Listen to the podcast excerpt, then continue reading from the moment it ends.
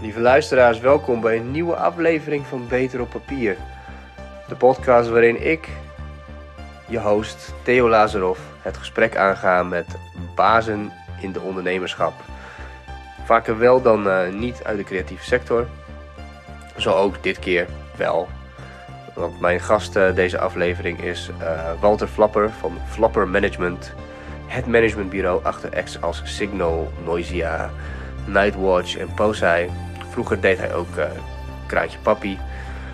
En we hebben het over hoe uh, Walter 13 jaar geleden deze maand uh, aan zijn journey tot grote speler in de elektronische muziekindustrie begon. Als manager van Noisia. toen wist hij helemaal geen reet van elektronische muziek of drum and bass. En gaandeweg is hij goed onderwezen door Martijn, Thijs en Nick. Uh, we hebben het verder over honkbal, over kickboksen, over uh, wat serieuze onderwerpen, de treinkaping uh, bij de Punt in 1977, waar Walters vader George een van de gegijzelden was. En hoe zijn leven na het einde van de kaping is doorgegaan en dat hij het heeft opgenomen voor de moeilijkste zaak. Ehm, Daarnaast wijden we nog even uit over de huilende rappers. De huilende rappers, weet je. Als je niet weet trouwens wie de huilende rappers zijn en je luistert dit, dan moet je nu deze podcast stoppen. En gaan googlen of op Spotify gaan checken of op YouTube. Want anders is je algemene kennis echt geen reet waard. Uh, we hebben zelfs iemand van de huilende rappers heel even in de studio. Dat is uh, Peter Piemelveeg van uh, Radio Vrijstaande Pilaster. En uh, nou, die vertelt uh, het een en ander over de nieuwe merchandise uh, die de rappers gaan uitbrengen. Voor de rest hebben we het over damesvoetbal en het oude kantoor van Flapper Management. Want dat is namelijk onze headquarters op dit moment. En Walter die vertelt hoe hij onze headquarters eigenlijk heeft gebouwd. Want het is voor de rest niet zo heel veel meer veranderd. Uh, behalve dat de vibes een beetje beter zijn geworden met wat meer sfeerverlichting, wat meer plantjes. En uh, nou ja, shout-out naar mijn tech team, Jasper Bosgraaf en Iria Weringa. Zonder deze boys uh, was de technische kant niet mogelijk geweest. En wat voor de rest wil ik zeggen, shout-out ook naar onze matties van Hansemag. Want dit is een samenwerking tussen Dat Magazine, oftewel Dat Mag, magazine voor de creatieve badass, en Hansemag, het blad van de Hans Hogeschool. Check die shit out. Is een van de weinige uh, universitaire bladen die nog uh, op papier uitkomen. Dus uh, dat is echt wel vet. En ik schrijf er ook voor. Dus sowieso checken. En nou ja, goed. Zonder veel te veel gelul. Beter op papier met Walter Flapper.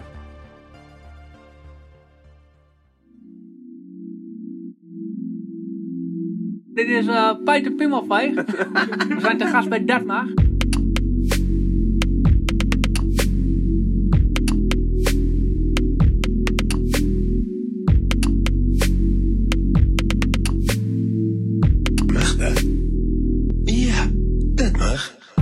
Thanks, uh, guys. Yeah, no worries. Thanks dat je er bent. Wat Gado Gado allemaal niet kan doen, joh. Gado Gado komt eten. Hoe lang doen jullie deze podcast nog? Nou, ik, ben, uh, ik ben begonnen met een uh, vriend van mij, Mustafa. Uit uh, Leeuwarden was die. Komt die. En um, toen zijn we gewoon gaan opnemen. Uh, dat was vorig jaar april. Maar dat was gewoon meer zo van: oké, okay, we gaan opnemen, we gaan het ooit een keer uh, publiceren. Mm -hmm.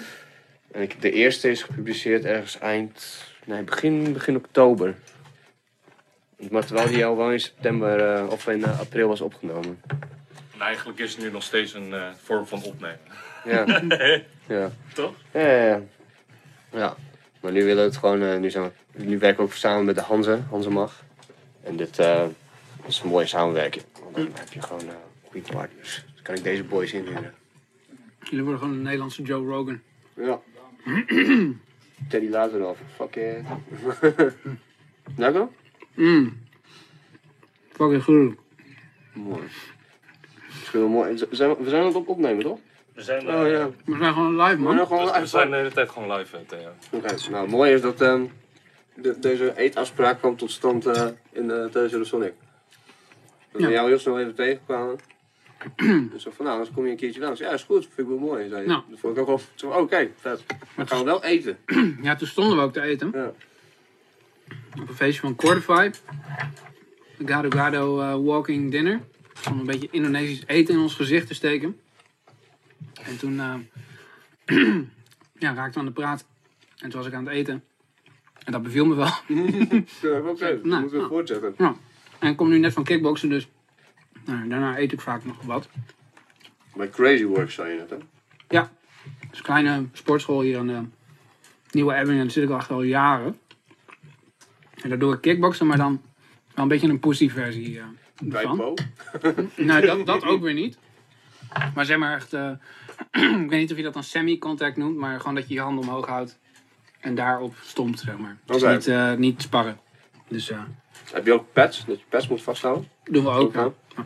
Ik heb echt een negen jaar thai-box. Dat was, Oh. ja, dat is echt een van, van de vetste dingen die ik wel gedaan heb, zeg maar. En waarom niet meer dan? Ja, vreet gewoon, het was, deed het deed ik 12 uur in de week of zo. Echt elke, bijna elke dag, twee uur, of tweeënhalf uur. Op een gegeven moment word je, je- als je jong bent, je hebt geen reet te doen. Dus dat is wel Ja. tof. Als je op een gegeven moment gaat werken, dan moest je mijn scriptie ook afschrijven. Dan gaat het snel achteruit. ook. Ja. Dat je de stomzak voor de jongeren. Maar dat was wel cool. Gewoon je gewoon helemaal, helemaal stuk gaan. Op een gegeven moment dat je denkt van, ik kan niet meer. Dat je gewoon die trainer hoort zo van... ehm, wat nou, ik kan niet meer. Ik zeg wanneer jij niet meer kan. En dat je Ja. dan op een gegeven moment ook echt ervaart dat je dan loslaat. En dat je dan in één keer tweede adem, dan vol nog doorrammen. Ja. Dat vond ik wel vet. Crazy works. Nou, ik heb astma. Hmm. Inspanningsastma. Dus bij mij is mijn tweede adem al redelijk snel. Zeg maar dat ik die nodig heb in ieder geval. Ja. Dus ik ga waarschijnlijk niet zo ver als jij. Maar, Hmm. maar het is wel goed. Ja. Hoe lang doe je dat? leuk. Ik doe dat denk ik al vijf jaar of zo. Hoor je wel? Vijf, zes jaar. Mm. Dat is lang, joh. Ik kan het alleen niet delen. Heel, heel even tussendoor. Ja. Ehm, je hebt het nu live gezet op jouw... eh, Ja, hij staat alleen maar live bij. en heb je, heb je hem ook, eh, heb je ook dat mag gericht, hè? Eh, nou, het ding is, ik wil even op die dat mag pakken. Heb je, de, heb je de bevoegdheden daar niet voor? Nou, hij zegt dat ik helemaal niet kan delen met andere mensen, omdat ik eh, op- door instellingen. Maar ik heb het wel als publiek ingesteld, dus dat begrijp ik dus. Ik Maar het wordt ook opgenomen nu. Ja, ja. eh, audio wordt opgenomen. Oh, de video niet. De video, dat eh, ben ik nog aan het checken. Nou ja, technical, technical uh, stuff. Gaat uiteindelijk om de audio podcast, hoor. Nou, en Theo, waarom hebben jullie mij uitgenodigd? Wat we aan het eten waren. Mm. Ja, gewoon, het lijkt me leuk om jou een keertje te spreken. Ik kom jou zoveel tegen, zeg maar, al jaren. In het begin was het altijd super zat, dus was zo, eh, de andere, oh. En toen later was het wat inhoudelijker. Mhm. Maar ehm, ik vind het mooi dat er in Groningen ehm, iemand ehm, rondloopt die gewoon heel veel kennis heeft over een veld dat, dat eigenlijk vrij, vrij jong is. En, ehm, een ondernemer. En ja, super, ja, Muziek, de, bedoel je? Ja, muziek. Ook- Ja, precies. Eh, elektronische muziek. Maar aan de andere kant ben je ook een, ehm, een jonge ondernemer. En nu al niet, niet meer zo, zo jong, zo, Mhm. mag ik echt zeggen. Ja. ja. Wat meer gerijpt. Maar ehm, Maar wie ben ik dan, Theo? Jij bent wel te flappen.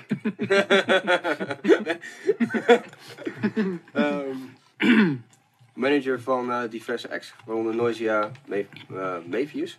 Heb je dat die doe ik niet meer. Matthews. Die doe je niet meer? Nee. Zonderling. Jullie gestopt, ja. Ehm, Nightwatch, zag ik al. Ja. Eh, Maar Nightwatch is wel een beetje... ja, ja. Oeh. Weet je hoe? Oeh. Dat is toch de, Ik, eh, ik had Theo laatst uitgelegd toen... ehm, de kraan. die laatste plaats van eh, Kraantje. Mhm. Ehm toen zei ik, Theo, moet je luisteren, moet je eens even opletten op, op de creditrol. Moet je even kijken naar Nightwatch. Dan moet je elke keer op elke track letten waar ze aan hebben meegewerkt. En dan hoor je elke oeh, zo'n Ja, track bij- voorbij komen. Ja, op Daddy. Ja, Daddy. Bijna alle tracks, Ja. maar er zijn bij een paar vergeten. Maar ze hebben aan ja, alle tracks. Ja. En ik vond het heel grappig om je moet horen. Ja. Ik kan die oude niet nadoen. Ik vond het een subtiele... eh, Kraan vond het super grappig. ik vind het ook super grappig. Die fucking uil op elke track. Ja, Ja, maar- en, en die andere gast, die zegt, wat zegt hij? Remix, bitch. Remix bitch. maar dat, dat zijn die standaard dingen. Net zoals Ja, Beats by Esco. Ja, Ja, vond ik dit jaar super grappig, omdat het dan was... Heel subtiel, gewoon klaar. hebt dus een jonge vrouw die, Dan moet je het herkennen. een vrouw die zegt eh, young, young Felix. Ja, die, ja. Zoiets. Eh, Dat is oeh. Nou ja, wij, bij ons is het gewoon een uil. Oké. Dat vond ik briljant. Ja. Ja. Ja. Dat vond ik, ja. Ik vind sowieso het idee dat, je, dat je stempel is, zeg maar, je watermerk. Daar was ik helemaal niet zo erg bekend mee. Dus dat is natuurlijk logisch. Ja, ze realiseerden zich bij die laatste plaat opeens dat die andere producers allemaal zo'n ident hebben. En zij niet. Dus toen dachten ze, doen we fucking uil. Het is ook Nightwatch. Ja. Mm. Ja, en Vandaar dat ik dat heel snel liet. Mm. Dat ik credit erop bekeken. Ja, dat klopt wel redelijk. Mijn, mijn, mijn theorie hierover, die L, dat zit waarschijnlijk wel snor bij deze. Now it's verified. now it's verified. Now without, without using genius. Ja, oeh. Hm. En, eh, Het staat nu overal, hè, wie wat geproduceerd heeft. maar het is gewoon, het is gewoon tof dat het zo'n eh, zo'n grote eh, umbrella is van verschillende dingen. En ik vind het, eh, ik vind het geinig dat we bij elkaar op school hebben gezeten. Het is gewoon een soort van gevoel van, wauw, je zat een klas hoger dan ik. Jullie hebben vet veel shit gedaan. Ja. En we zitten nu in jullie oude kantoor. Dus dat maakt het ook nog weer extra mooi. Dus vandaar, al die dingen bij elkaar. Even lekker, lekker lullen over tieboxen en over, ehm, over powerliften en, ehm, en muziek en ondernemerschap. Hoe wil je dit doen? Ga jij gewoon vragen stellen? Of moet ik gewoon een beetje loslullen? Of, eh, Allebei denk ik. Ik wil even concentreren op het eten. ja, is eh, heel belangrijk. Je moet mindful eh, Ja, eten natuurlijk. Is het toch moeilijker dan je dacht, hè? Eten en podcast tegelijk. ja precies. Ik vind het mooie is dat ik dat... Moet je tijd nemen. Vorige week, vorige week was, het, was Marlijn hier. Ik had mijn worstjes en kaas en zo uitgespreid. En ehm, toen dacht ik van, eh, nou, het was hij aan het lullen. En hij lulde echt gewoon lekker aan één stuk door. En ik Ja, was gewoon, gewoon lullen. zo. Op een gegeven moment keek ik zo van, ja, alles op, weet je. En hij had geen één stukje gehad. Toen was het maar, op het einde had hij nog wel een paar stukjes, maar... Hmm. Ja. Helaas is die, ehm, is die podcast verloren gegaan. Mm. Door omstandigheden. Nee, maar hij is er nog toch? Nee, is het niet. Hij is helemaal gone. Is het kan. No. Dat zei ik gisteren. Daarom zei ik, God voor de god voor de kut, god voor de kut, kut, godver. Oh my god. Ja, daarom zei ik, dit moet overnieuw. Dus op 10 minuten van over. Dat was de safe file. Plaats. Ja, Wauw. nou. Ik dacht dat je dat inmiddels wel had begrepen. Nee, dat had ik niet begrepen. Ik dacht dat je safe gewoon... eh, Nee, mijn Oh, safe was gewoon een tering. Oh, dat was shit. het punt. Dat zei ik, dat is gewoon bad luck. Sorry Marlijn, you heard it here first. we, moeten, we moeten dit echt overdoen. Ja, kut leven. Godverdomme. We moeten een nieuwe producent zoeken, denk ik. Ken je nog mensen? Ja. Nightwatch. Woe! Ik heb het van je show, hè, dat weet je. Er staat me eens bij dat jij geschiedenis hebt gestudeerd. ja, klopt. Ja. Heb je dat ook afgemaakt? Eh, nee, mm, nee ik, eh, ik heb op het Predinius Gymnasium gezeten. en daar ben ik blijven zitten in de vierde. En toen, ehm, toen was ik 19 toen ik klaar was. Toen heb ik één jaar niks gedaan. Of tenminste, toen heb ik wat gereisd en ehm, drie maanden bij de IB-groep gewerkt. Oh ja. Of hoe Ja, duo, duo, ja. ja, zoals duo toen nog heette. Formuliertjes inkloppen. En toen ben ik eh, begonnen met geschiedenis. Dat heb ik volgens mij vier jaar gedaan. En heb ik... ehm, ja, ik moest volgens mij nog 40 ECTS om de bachelor af te maken. Eh, maar toen ging ik Noisia managen. En dat is 13 jaar geleden deze maand. Eh, eh, en toen... ja, ik heb altijd het idee dat sommige mensen dat misschien wel kunnen. Maar ik, ik kon niet dat allebei goed doen. Zeg maar, ik moest echt kiezen. Niet dat dat heel bewust was, maar ik ging gewoon dat managen doen. En toen, eh, eh, en toen niet mijn opleiding. Ja. Dus toen heb ik uiteindelijk eh, vooral mijn studielening gebruikt om van te leven. Ik kreeg een paar honderd euro per maand van Noisia. Eigenlijk voor part-time. Maar ja, dat werd al snel eigenlijk fulltime. En ik was daar de hele tijd. En, ja, gewoon daarmee bezig. Hoe, wat deden ze, hoe deden ze dat daarvoor? Gingen ze zelf gewoon lui rondmailen? Of wat? Ja, ze zijn, nou ja, wel slimme, productieve jongens. Hm. Toen had je dat chatprogramma AIM. Oh, dat ken ik niet eens. Nee? A-I-M. Hij heeft zo'n heel bekend logo. Als je het logo ziet, dan, Hm. dan weet je het waarschijnlijk wel. En daar zaten alle DJ's op. en eigenlijk dus ook de meeste labelheads. eh NDC en Mayhem en allemaal mensen. Dus via die weg hadden ze heel veel contact en stuurden ze mp3'tjes. Ja, was een soort van MSN, maar dan anders. Alleen dan voor creatives. Ja, dat was wel wat in de drum bass scene overal gebruikt werd. Vet. En zij waren net ook, zeg maar, dat was net in de periode dat internet eigenlijk een beetje opkwam als massamedium.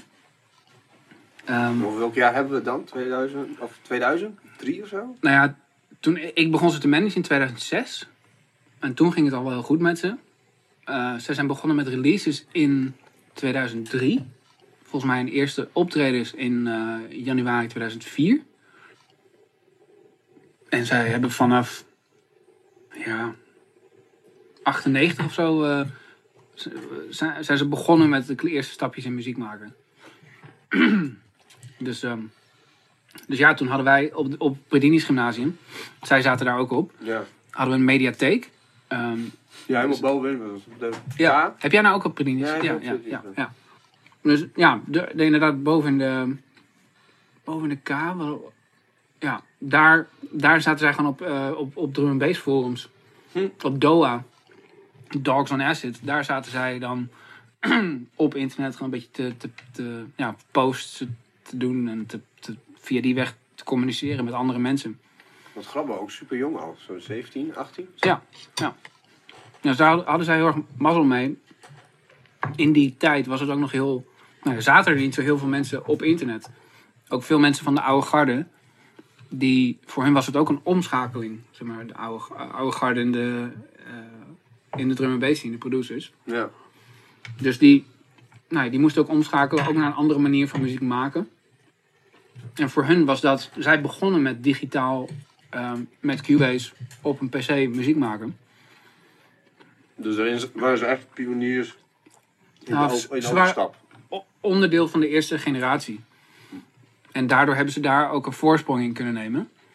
En nou ja, ze zijn ook knettergoed, dat helpt ook. Maar ook daardoor, eh, eh, ja, doordat er nog niet zeg maar miljoenen eh, aspiring producers waren, had je nog niet zo ontzettend veel tracks op Soundcloud van mensen. En zo ontzettend veel demo's die naar labels gestuurd werden. Nu is dat echt gigantisch. Toen nou ja, waren, waren er niet zoveel mensen die op die manier demo's eh Gewoon een paar honderd of zo. Of, eh, Ja, ik- dat, Ja, whatever, getallen ja. weet ik Ja, niet. Maar het is, een, niet- het, is, toen viel je wat sneller op. Zeg maar, ook op die internetfora, er waren niet superveel mensen. ja. Het was een vrij, eh, vrij kleine club. Dus daar, ja, daar val je dan al, al snel binnen op als je wat beter bent dan de gemiddelde. Dus ja, zo zijn ze een beetje aan hun eerste break gekomen. Wat is de, de, de eerste break, is dat eerste releases bedoel je? ja, op, ja, opgepikt worden. Ze hadden geloof ik, geloof ik, er was iets met liedjes waarop gestemd werd of zo. Mhm. En dat hun liedje gewoon redelijk hoog eindigde. En eh, eh, iemand die, eh, die, die zag dat en die heeft het toen gereleased op zijn label. Ik weet niet meer of dat Nerve of Shadow Law Recordings was. Ja, dat mag, kleine letters. Ja, dat mag, kleine letters. Ja, Hij vroeg even naar een vast wachtwoord. Ja, ik, ik probeer dat dus even low Ja. te houden. Die staat dus op band. Ja, dat maakt helemaal geen reet. Dat mag. Lekker dan. Ja. Niet ja. Even direct veranderen. Super handig ben. Ja, ja verander het morgen wel. Sorry. ja. Whatever man, kom maar, kom maar internet tappen hier. Maar jij kende, jij, jij, jij, bedoel, jullie waren al met, gewoon vrienden toch? Toen al op de middelbare. Ja, ik ken ze uit de vijfde. Op het Prelims maak je in de vijfde dan zo'n Rome-reis. Ja. Dus dan ga je met het hele jaar eh, naar Rome in een trein. En eh, Met, je, hele- met je hele, alle klassen, niet, met, niet het hele jaar zeg maar. Voor de mensen thuis. ja, ja, ja. Ja, ja, ja. Maar alle mensen in dat jaar. ja, ja, ja, precies. Dus iedereen in, iedereen in de vijfde gaat er dan heen. En eh, toen heb ik Nick leren kennen, vooral. Nick is een van de drie Noisia jongens. En eh, die, eh, ja, die was nog wel eens gewoon met zijn hoofd in de wolken. En gewoon eh, was bezig met muziek maken. En kan heel erg gefocust zijn op, di- op dingen. En die, die was vergeten om na te denken over in welk groepje die wou zitten met de Rome-reis. Dus die was, op die was over. Dus die werd toevallig bij mij en een paar vrienden van me ingedeeld. En toen, ja, soms leer je iemand kennen en dan is het direct gewoon, Klikt het. ja, gewoon echt fantastisch. Gewoon superleuke week gehad. Gewoon, ja, echt awesome. We zijn direct hele goede vrienden geworden.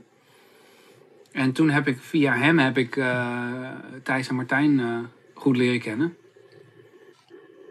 En toen naar de middelbare, toen, eh, toen gingen zij in de Oosterkade wonen. Het was een, een eh, appartement met vier kamers. Die hadden alle vier ook een apart huisnummer. Oh ja. En zij woonden er in drie. En eh, ja, iemand anders woonde in die, in die andere. Oh, een vriendin van hun. En, eh, Eh, daar hebben nog an- andere mensen in gewoond. Ik, heb daar, ik heb, ik ben op een gegeven moment die vierde kamer gaan huren. Zodat zij daar hun studio in konden hebben. En daar stond Oh ja. ik eigenlijk nog ergens anders ingeschreven. Eh, maar daar, daar waren we de hele tijd toen. Na de, na de middelbare school eigenlijk. eh. Of tenminste, ik ging eerst geschiedenis studeren. En ik heb Chinees gedaan op de zaterdagschool. Oh, vet. De, van de, eh, in eh, de werkman-dependance die nou gesloopt is. Ja. en nu gewoon in het Werkman College is elke zaterdag van 12 tot 3 Chinese les. Doe je dat nog steeds? Nee. Ik heb het wel recentelijk weer opgepakt met een app op mijn telefoon. Dus een Oh, beetje Duolingo of zo. maar- Nee, eh Scritter Chinese heet het. Echt Ah. specifiek om te tekenen en zo. Oh shit. En Ja. heb je het dan weer opgepakt om, om, om dat... Ik refereer heel even naar die, die fucked up podcast. nu. Ja. Ehm, Merlijn die gaf toen aan, hè, die groeimarkt China. Heb je het daarom opgepakt? Hmm. China is een Nou. groeimarkt. Qua... Onder andere.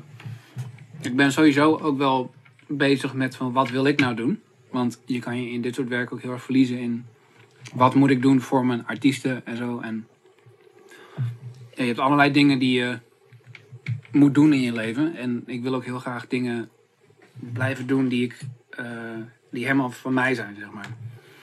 En dat is ook, met honkbal heb ik dat ook. Kickboksen wat minder, dat doe ik vooral, vooral voor de, eh, hoe zeg je dat, voor de conditie, ja.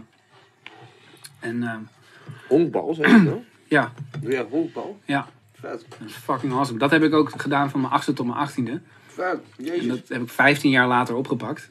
Eh, toen ik 33 was. En nu ben ik 35, dus ik doe dat nu net. We gaan zo meteen Waar doe je dat? Waar kan dat? Caribe. In, eh, in het zuiden van de stad, Corpus Noorn.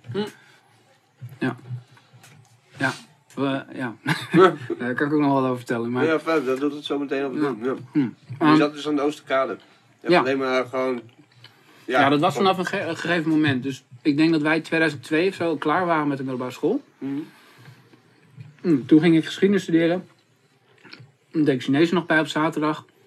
En nou ja, de jongens zaten met z'n drieën in, die, ehm, in dat huis. Hm. En Heet?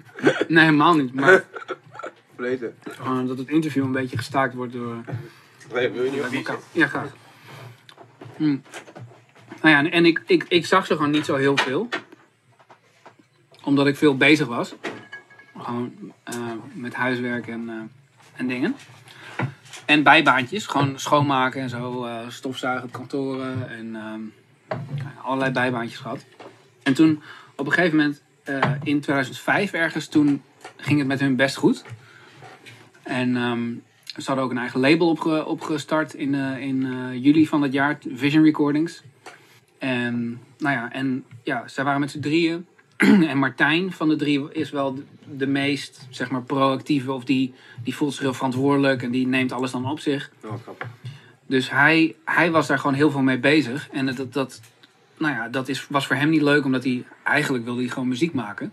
Nou, hij kan wel heel goed andere dingen, maar hij wil het liefst gewoon muziek maken. Dus eh, dat zorgde dan voor frictie binnen de groep. Weet je, dat is gewoon niet cool. Dan denk je, ja, waarom ben ik al deze shit aan het doen? Het moet gewoon fucking gebeuren. Gaan jullie ook eens, ook eens een keer iets doen? Ga je ook even een mailtje tikken? Ja, maar het is ook moeilijk om dat te verdelen. Kunstenaars, eh, Ja. Ja, dus toen, eh, dus toen, toen, toen hebben ze mij gevraagd of ik hun wou managen. En toen heb ik ze eerst eh, uitgelachen. En nou ja, ik, ik wist helemaal niks van muziek. Zeg maar, totdat, ik, totdat zij me vertelde dat dat absoluut niet zo was, dacht ik dat Propellerheads drum en bass was.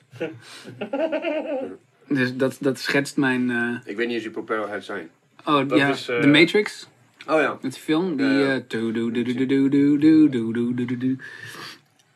Dus ja, ik dacht dat dat, dat, dat, er mee bezig was. Maar toen hebben zij mij meegenomen naar wat feestjes en zo. Toen leerde ik het wel. Oh, dat was super tof. Dat is, dat, dat is wel interessant. Want uh, ging het dan. Oké, jij, denkt dan van ja, wat de vakgasten, wat moeten jullie nou van me? Weet je, ik wil het best wel doen, maar. Hè?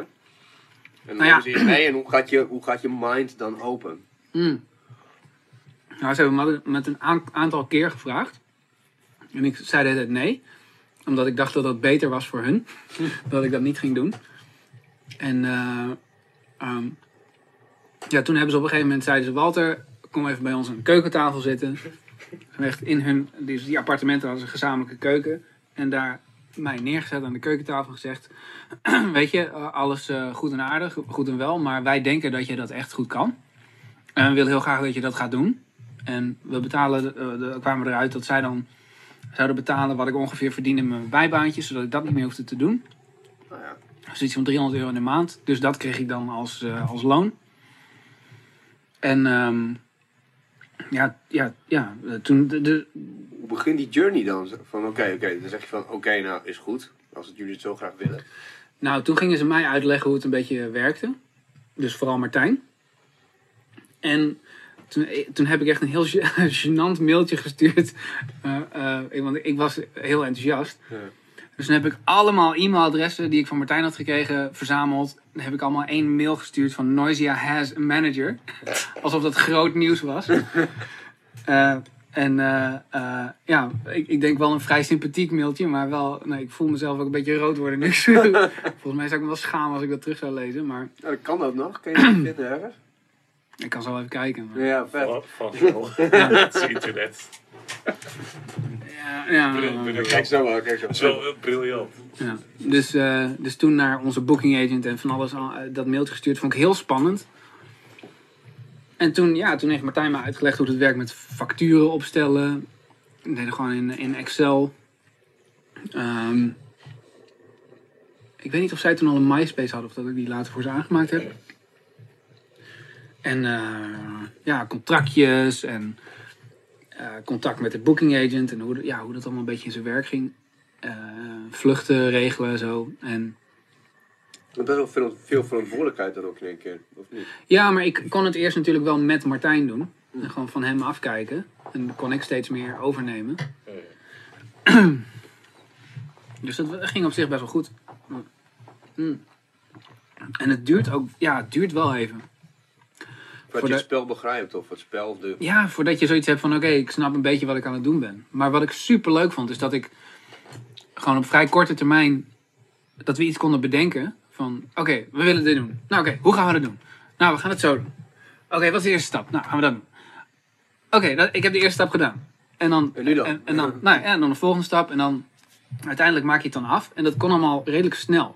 Terwijl bij geschiedenis, eh, ja, daar krijg je een opdracht om een essay te schrijven. En dan doe je daar je best op. En eh, eh, ehm, nou ja, dan schrijf je iets. Ik was altijd vaak veel te beschrijvend in mijn essays ook. eh, in plaats van dat ik echt, echt nou ja, eh, iets nieuws eh, onderzocht of zo. Maar Ja. in ieder geval, daar, daar doe je dan je best op. En dan kijk je docent er een keertje na. En dan gaat het in een la of in de prullenbak. En weet je, niemand heeft er wat aan verder. Nee. En op deze manier, in, in dat werk, kon ik gewoon doelen stellen en dat gewoon behalen. Dus dan in principe van, oké, ik ben- ik ben iets aan het doen. Zeg maar, het maakt uit. Ja. Ik, ik help mijn We zijn toch vrienden. minder academici dan, dan, we, dan, we, dan we dachten, zeg maar. Wat bedoel je? Ja, gewoon na, tenminste, als ik zo, als ik zo luister van, ja, gewoon doelen halen, doelen stellen, doelen halen. Dat is gewoon echt een, een praktische kant waar je, waar je ook veel energie uit haalt. Ja, Terwijl als academicus moet je gewoon, moet je je energie uithalen dat je dat onderzoek aan het doen bent. Überhaupt, zeg maar. maar echt onderzoek doen zou ik ook wel leuk vinden.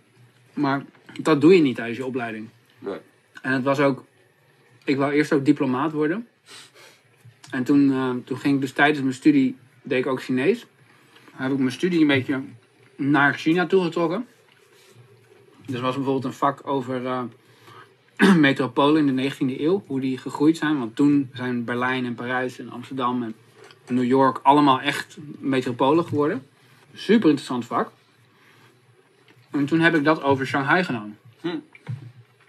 In de 19e eeuw en hoe de Britten en de Amerikanen en de Fransen daar allemaal gebied ingenomen hebben. En hoe daar de Bund gebouwd is. Die hele, langs de rivier daar heb je allemaal van die neoclassieke gebouwen nog staan. Hm.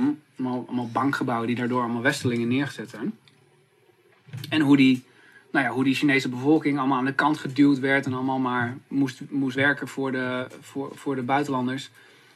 En eh, nou ja, hoe daar oorlogen gevoerd werden en, en, en eh, dat die, ja, nou, hoe, hoe dat gegaan is en hoe dat, hoe, hoe dat ook een, ook een nou ja, een- niet volwassen, want, eh, maar een, een modernere stad geworden is. Want is, is, is het net als Shanghai, net als Hongkong, zeg maar, dat er een soort van... Hongkong is ook zo'n zo'n gebied waarvan je Dat dat, dat wel China, maar niet. China, zeg maar. Nou, het is niet hetzelfde, maar. Eh wacht even, Hongkong was van de Engelsen en dat is Ja. teruggegeven aan China. Hè? Ja. Dus het is nu een, aut- eh, een autonoom eh, gebied. Dat Ja. is Shanghai in principe ook. Maar ik denk dat Hongkong wel heel anders is, omdat dat. Ik, ik denk dat dat nog steeds veel internationaler Ja. is. Maar ik weet niet zoveel van Hongkong. Hongkong is minder, eh, hoe heet dat? Minder onder het... Gechinificeerd. Ja, ja, ja. ja. Daarom, daarom zorgt het nog steeds voor spanning. Ja. Heel erg. Ik, ik wou wel even, ehm je zei diplomaat te worden. En, ehm en vond, ik wel, vond ik wel grappig. Want nu ben je eigenlijk nu ben je manager. Ja, Dan ben je toch diplomaat. Ja, je bent een soort van. is dat, ja nou, je moet wel, toch? je moet wel me- wat diplomatieke skills hebben. Ja, dat is toch wel grappig dan. Ja. Dan diplomaat wilde worden, manager bent geworden. Ja, ik wilde psycholoog worden en nu ben ik journalist. Dat is wel een beetje hetzelfde. Ja. Ja, want ik had, ik had dus op een gegeven moment dat ik, dat ik tijdens mijn studie allemaal dingen omgebogen had. Ook, ik, heb ook een minor gevolgd in eh, dus een paar vakken gedurende een jaar in eh, Leiden, bij de faculteit Sinologie. En, eh, en, en, oh ja, en ik ben naar China geweest. in mijn jaar tussen de middelbare school en, en dat ik ging studeren. en dat vond ik wel hartstikke leuk. Maar ik heb me toen wel gerealiseerd dat ik niet in China zou willen wonen. Want ik dacht van, ik ga eh, diplomaat of ambassadeur in China worden. Dat lijkt me wel awesome. Maar ik dacht ook van, ja, ik wil eigenlijk helemaal niet wonen. Zeg maar, ik vind dat gewoon helemaal niet leuk. Ik vind, Wat ja, vond je niet leuk dan? nou, die mensen zijn wel tof, maar nou ja, je merkt, wat, wat heel vaak over, over gezegd wordt, maar dat je, je merkt een hele duidelijke grens tot waar je niet verder komt bij mensen.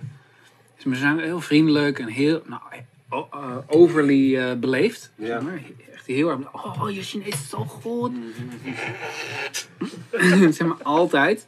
En eh, nou ja, dat is cool, maar dat is een beetje buitenkant.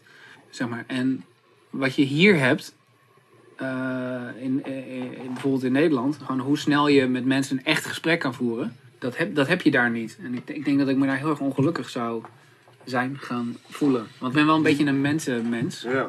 Is dat, is dat wat ik bijvoorbeeld mijn vader, die zit daar in China. Ja. En die, eh, die geeft les aan de, een van de universiteiten daar, in ehm, wat hij zegt is dat je, ja, het is allemaal superleuk en aardig, maar inderdaad, op het moment dat er commitments moeten worden, of een bepaalde eerlijkheid, of directheid, die je zo, die je ja, als, als westerling wel fijn vindt, zeg maar, dat, dat gebeurt niet. Dus eh, er komt nooit een harde nee of zo. Het is, eh, ja, nee, komt goed. En dan Ja. laten ze niks meer van zich horen. Ja, het is ook als je, als je ehm, bijvoorbeeld je rookt wel, maar iemand, een, iemand biedt je een sigaret aan, Mhm. maar je hebt even geen zin om te roken, dan moet je zeggen, ik probeer te stoppen. Zeg maar, je, je, je, je kan niet zeggen, nee, ik wil die sigaret niet. Ja. Je moet zeggen, nee, ik, probeer te stoppen, om het er echt heel erg in te pakken, zeg maar. Dat, het niet, dat, het, dat je iemand niet beledigt. Zeg maar. Ja, face is daar heel belangrijk, zeg maar, je, je aanzien.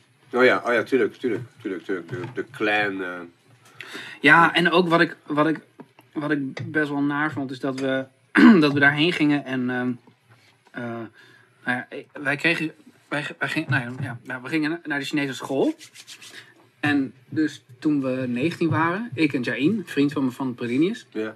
want we zaten toen aan het eind van de middelbare school zaten we op een, op een eindfeest, een of ander feest, weet je, je hebt er dan meerdere Ja. zaten we een beetje aangeschoten op een bank. En eh, van, ja, wat zullen we eens gaan doen? Zullen we samen gaan reizen? Ja, laten we dat gaan doen. En waar zullen we dan heen? Zullen we naar China? Nou, ja, eh, weet ik niet. Nou, toen heel veel dingen bij langs gegaan. En toen kwamen we allebei terug bij China. Dat ons dat heel interessant leek, omdat het echt helemaal een andere wereld is. Net zo groot als Europa, maar we wisten er helemaal geen zak van. Met een geschiedenis net zo lang of langer dan, dan die Ja, van ja, ja. Europa. Dus dachten we, nou, dat is cool. En toen dachten we van, nou, zullen we dat dan ook gaan, eh, de taal een beetje gaan leren? Dan, eh, dan kunnen we daar tenminste nog wat. We Dan begin je ook echt aan een taal, zeg maar. Hm? Dan begin je ook echt aan een taal die compleet... ja, wat heel anders is, Ja. ja. Maar we dachten van, joh, het hoeft ook, hoeft ook niet vloeiend of zo. Maar we dachten van, nou ja, dan, dan kun je tenminste iets meekrijgen van het land. Behalve naar gebouwen kijken en, en bergen en rivieren en mensen. Ehm, dus toen zijn we dat gaan doen via onze, eh, een vriend van ons van Predinius, Jenkit. Jenkit de man. Die heeft ons eh, ja, bij de Chinese school naar binnen gehaald. Dus elke zaterdag van 12 tot 3 in eh, Werkman. En daar waren nog helemaal geen buitenlanders. Geen eh Waigorren. Eh, dus geen, geen, geen blanke Nederlanders. Geen autochtone ja, ja. Nederlanders. Ehm, dus wij zijn er toen binnengekomen en het was een school, of ja, is een school voor zover ik weet, voor, ook voor Kantonese Chinezen. Die Kantonees spreken en die Mandarijn-Chinees willen leren. Ah. En het schrift is ongeveer hetzelfde. Dus zij kunnen dan het schrift vaak al wel. Ja. Maar soms ook niet, dan moeten ze het ook nog leren. Maar zij, en zij leren dan heel erg de uitspraak ook van Mandarijn. Want, wat Mandarijn heeft vier en Kantonees acht? Of wat was het nou? Inflecties. Ja. Eh, eh, Mandarijn heeft vijf. Ja. En Kantonees heeft nog meer, toch? Dat weet, dat weet ik eigenlijk niet eens. Dat dacht ik. Ik dacht Kantonees nog moeilijker was. Zeg maar. Nou, maar ze, het zijn in ieder geval ook hele andere uitspraken gewoon van de tekens. En eh, dus dat, ja, het is echt gewoon een andere taal eigenlijk. Eh, dus ja, toen gingen we dat doen. Toen kwamen we in een klas met allemaal zesjarige Chinese kinderen. Toen zaten wij als twee 19-jarige blanke jongens achteraan eh, aan bureautjes. en de, de docenten die was nou, Mandarijn, Chinese. En ze sprak een beetje Engels, maar helemaal geen Nederlands. Yo, oké. Dus zij, zij in de klas sprak zij gewoon Mandarijn. En die kindjes die konden dat allemaal wel in de basis wel volgen. Ja. En nou, dat schoot voor ons dus voor geen meter op. Nee, daar begrijp je geen reet van natuurlijk. Nee. Dus toen heeft zij haar zoon gevraagd, die ook 19 was, eh, om, eh, om ons dan les te geven. Dus toen kregen wij privéles van eh, die jongen, van Usu. En, eh, ja, en toen uiteindelijk zijn we ook vrienden geworden met hem. En toen eh wou hij wel samen met ons naar China. Oh, cool. Dat je gelijk een goede gids. Ja. En nog een vriend van hem, Volkert, ging ook mee. Dus we waren met z'n vieren. Mooi, Yusu en Volkert. ja. Mooi. Nou, toen, eh, toen gingen we met z'n vieren naar China. En eh, zijn moeder ging ook mee. De moeder van Usu. En nou ja, die ging daar naar familie. En die zagen we later nog in, eh, in een bepaalde stad. Eh, maar volgens mij in het, in het vliegtuig naar Beijing. Dit is eigenlijk waar ik... Oh, waar je naartoe werkt? bouwde. Ja. over zeg maar, dingen die me niet bevielen ook aan, eh, aan die cultuur. Was dat Jain die was in het vliegtuig naar, naar Peking van Amsterdam. Was hij aan het praten geraakt met een, met een Chinees meisje. Ja. En die was enthousiast en zo. Die zei van, nou, ik kan jullie wel rondleiden in Peking. Allemaal dingen laten zien. En Jain dacht van, nou, super tof. Ik vond het ook wel cool. En, eh, en toen zei de moeder van Usu, zei, nee, dat, ga- dat, gaan we, dat gaat niet gebeuren. Wat, eh, wie is zij? Wat doen haar ouders? Je kent haar helemaal niet. Ja. En toen, ah, hij zei, ja, we gaan het gewoon wel doen. Wat, wat is dit nou? Eh, eh, maar het is een hele andere cultuur. Dus voor haar is dat dan heel gek dat je iemand van vertrouwd. ja, buiten jouw groep, zeg maar buiten jouw familie, van wie je niet weet wat er ouders doen, dat je die dan, eh, ja, dat je daar dan mee omgaat. Zelfs op een gewoon vrij simpele manier voor ons. Ja. Nou ja, ik heb helemaal geen zin in dat soort bullshit. zeg maar, voor hun is het geen bullshit. Hè? Dus eh, voor hun is dat gewoon hoe het, is. leven, Ja. Ja. Ja, ik bedoel, ik doe ook allemaal dingen die andere mensen bullshit vinden. Maar dat is niet hoe ik eh, om wil gaan met, met, met mensen. Dus dat, nou ja, dat was ook wel iets dat ik dacht van... mm, eh, Dat was gelijk een goede binnenkomen van oké. ja. ja, zit ik daar wel op te wachten? Cultuurshock, ja, cultuurshock misschien zou je kunnen zeggen. Maar hoezo, hoezo wil dat meisje dat dan wel, zeg maar? Dat is natuurlijk ook wel iets. Nou, zij kwam uit Amsterdam. Oh, oké, ze is gewoon wel verwesterd, zeg maar. Nee, dat, dat weet ik niet. Ik weet dat ze vanuit Amsterdam vloog in ieder geval. Ja. Dus ja, misschien was ze al wat, eh Scherp, hè? wat verwesterd. Ja. ja. Producer boy, dat wordt nog leuk. dit, dit wordt echt een hel. Dit, eh, straks we mooi te mixen. Op de Maar podcast. dikke, dikke maak ik wel vijf backups, Theo. ik heb geleerd. Van, eh, Gaat met de livestream, Harry. Ja, toppie. Mooi. Maar ja, dat is toch, dat is, maar, zij sprak met die, met die Yusu sprak ze aan. Zo van, eh, ik kan jullie wel even rondleiden. Nee, sprak- Jain. Jain. Die eh, vriend van mij. Ja. Hm. Maar wel in het eh, Chinees of ook gewoon in het Nederlands of Engels? Dat was in het Engels, denk ik. Oh ja, oké, dus, Ja. ze- dus kon Engels, zeg maar. Ja, is ja, wel, ja. ja. Ja. Wat grappig. Dat dat, eh, Ja, wat ook wel bijzonder is, want heel veel Chinezen die doen dan dat eh, examen schriftelijk voor Engels. ja. Daar scoren ze een heel hoog. Maar in de praktijk kunnen ze dan helemaal geen Engels spreken. Maar, Ik heb ze bij, bij mijn studie gehad, bij kunstcultuur en media. Dat op een gegeven moment ging een van de eerste internationaliseringen waren Canadezen en Chinezen. En eh, ze hebben, ik vond dat super grappig dat ze ook gewoon, eh, ook toen ik in China zelf was, dat, eh, dat ze westerse namen aannemen. Omdat ze Hmm. gewoon, gewoon je niet willen opzadelen met dat je een naam verkeerd uitspreekt. ja, wel lief. Ja. Waar- waarom was jij naar China dan? Ja, ook mijn pa die had een, een, een tentoonstelling of zo. Is het, eh, zoveel jaar. hoe heet het? Hij, maakt, hij is gra- graficus. En hij maakt onder andere ex librissen. Dus ex- weet je wat een ex is? Hmm. Ja, dat is een opdracht zeg maar van een. eh, vro- vroeger, laat ik zo zeggen, vroeger kon je je boek zeg maar niet merken. Maar dan, als je een boek had, dan, dan zette je een stempel in. En dan is Hmm. het uit het boek van ex libris. En eh, later is dat een soort van eh verzamelding geworden. Dus werden kunstenaars, grafici werden dan ook kregen opdrachten om een ex libris te maken voor een. Ja, jij kan dat ook vragen. Bijvoorbeeld, ik wil graag een ex libris hebben. En dat is dan een plaatje die jij dan in overleg met de kunstenaar eh, bespreekt. Zeg maar. Hmm. Zo van, dit wil ik, dit, on- deze- dit onderwerp. En dan kan ik het daarna en in mijn boek plakken. Aan mijn boeken. En, eh, maar je kan het ook als flippo's gaan wisselen, zeg maar, op van die Ah, beurzen. Dus dan heb je dus de, van die, soms van die mondiale beurzen. En dat, is, dat was toen in Beijing. En had het ook nog een, was het ook nog een soort van zoveel jaar eh, internationale ex libris company of whatever. Dus toen, wa- toen waren we eraan toe. Ja. En hoezo zit jouw vader in China dan? Is dat... Ja, dat is een beetje een samenloop van, van omstandigheden. Ehm, eh, daar wordt zeg maar grafiek nog wel echt gewaardeerd. Omdat het eerst, omdat die hele... Om de ambacht. Ja, Zo, ja. ja, omdat die cultuur, ja, jij weet het ook, die cultuur heeft veel, ook veel eh, eh, eh, van hun kunst is ook heel, heel grafisch. Ja. Ook heel vaak in, in hout uitgesneden en gestempeld. Wel wat verschillende technieken dan wat we hier doen, maar dat is wel iets wat ze dan hebben van, oh oké, dat is eh goede shit. Terwijl het hier in Eu- Europa eigenlijk al, een, ja, het is, het is een ancient iets, zeg maar. Het is gewoon, eh, vooral wat hij doet, het is echt gewoon monnikenwerk. Als je het gewoon ziet, het zijn, ja, hier denkt iedereen van waarom gebruik je niet gewoon Photoshop? ja, Wat doe je nou moeilijk? Ja. ja, ja, ja, precies. ja, ja, maar goed, hij is er wel eh, fucking goed in. Dus toen, toen wij uit Bulgarije hier eh, asiel hadden aangevraagd, toen mocht hij ook blijven, omdat hij dan iets kon bijdragen aan de Nederlandse cultuur. cool. Dat is wel, dat hij Dus was ook al bekend toen. ja, ja, bekend. bekend. Ja, hij is bekend in een heel klein, eh, in een niche dus, in de grafische wereld. Hij hangt wel in het Rijksmuseum, in het prentenkabinet. Sick. Ja, dat is wel sick, ja. en, eh, maar voor de rest, als je zegt Peter Lazarov, dan ja, houden mensen een beetje hun schouders op van ja, Ja, ja, ja, ja. het zal wel. Maar ja, als er een niche is en je bent daar binnen bekend, dan is dat wel, ja, cool. Zodoende, toen volgens mij ook toen door die reis naar China had hij ook mensen ontmoet. Eh, eh, de ene Nathan, die eigenlijk Nan Nan heet. Shout-out naar Nan Nan. die, eh, die had ook zoiets van, ah nee, dat is echt vette shit. Ik wil dat je gewoon, je, want het was toen ook echt, de- die economie was booming, zeg maar. Dus alle, alle hoge middenklasse, die had zoiets van, oh, westerse kunstenaar, vette shit. Dus dat was ook zo, ja, ik wil dat jij de wijnetiketten maakt voor mijn eh, wijngaard. Ja, weet je wel, of zo. Of, en ja, van, van dat soort klusjes kwam hij uiteindelijk dus bij, een- bij, bij ehm, eh, iemand die, die hem dan lezingen liet doen op verschillende universiteiten. Dat echt als bijna als een soort van diva kwam je daar in een limo. En echt gewoon dat hij zoiets had van, what the fuck is dit joh?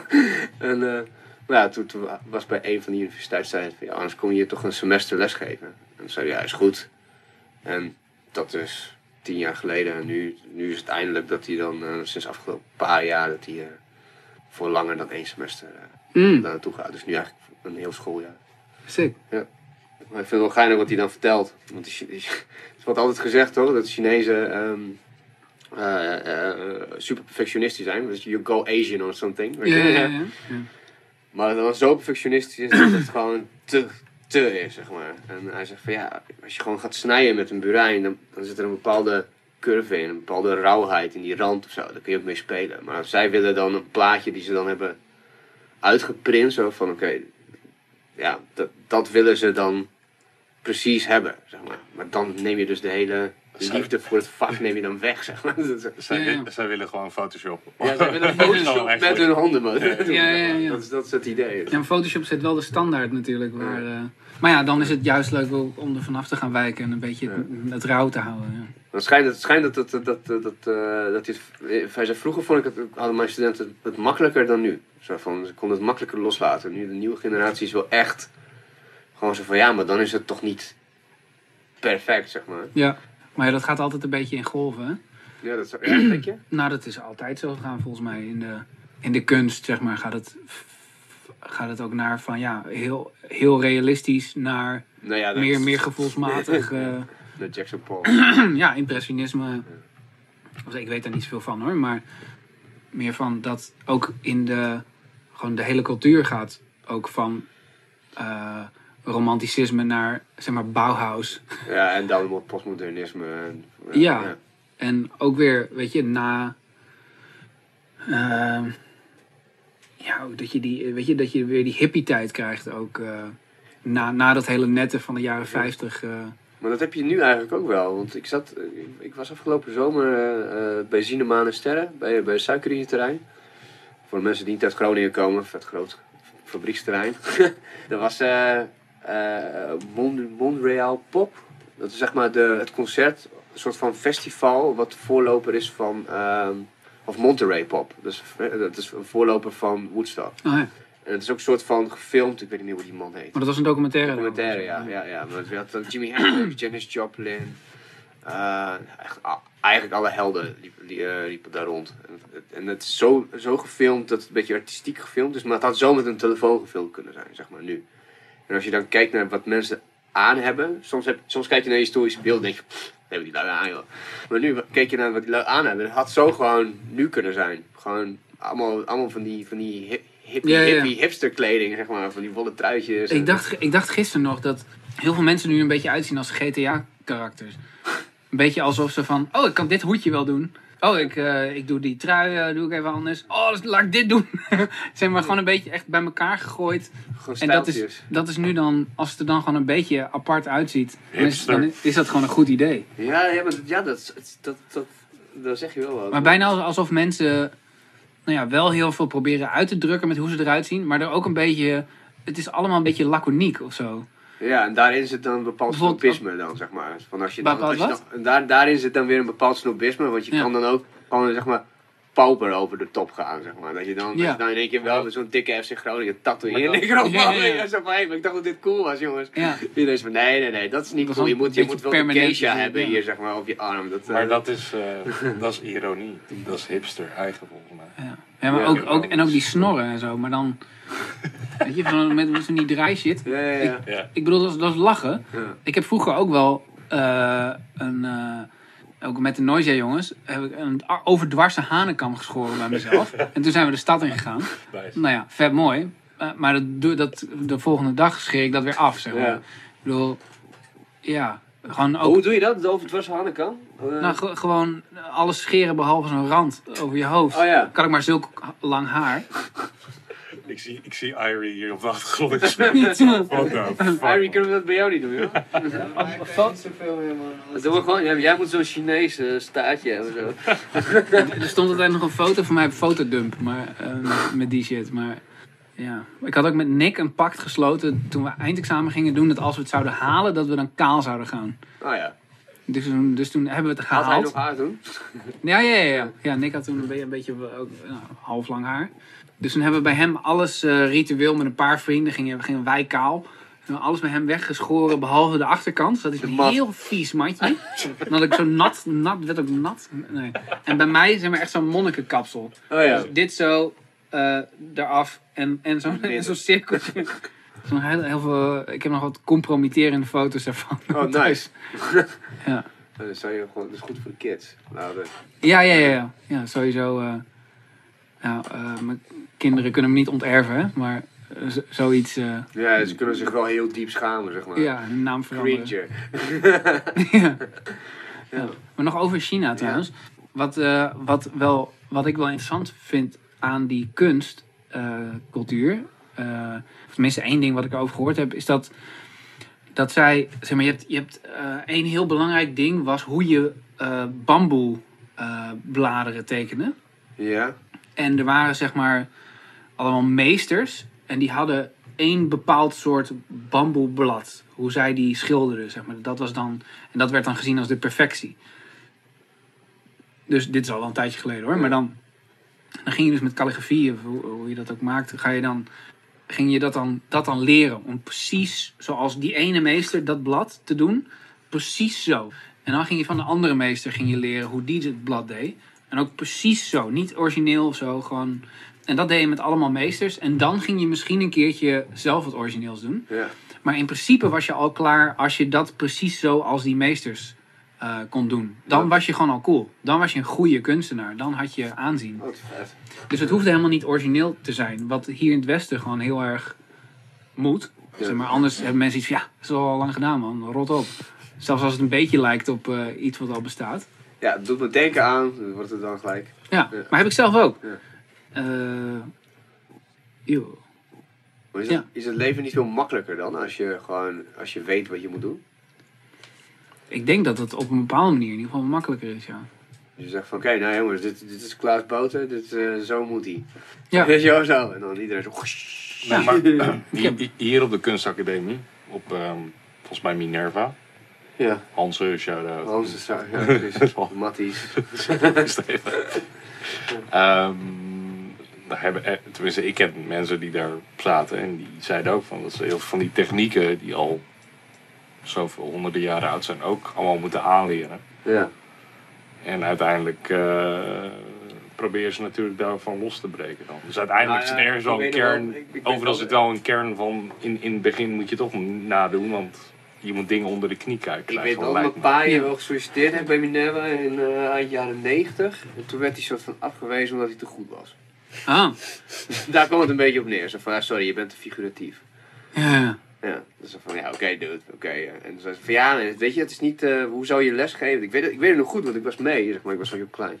Eh, anders zou het wel begin jaren 90 zijn. Maar goed, toen eh, kwam het erop neer dat van, ja, je, als docent moet je niet alleen maar leren tekenen, maar je moet, ook ze, je moet ze ook gewoon mentaal kunnen bijstaan, zeg maar. Zo van, als ze problemen hebben, moeten ze ook bij je naar je toe Ja. komen. Dan komt een paar dus uit zo'n super communistisch land, waarin het gewoon inderdaad met een lineaal is van, wat spats, is geen rechte lijn. nou, dat zou hij nooit bij zijn leerlingen doen, zeg maar. Ja. Maar hij is, hij is wel zo opgevoed, zeg maar.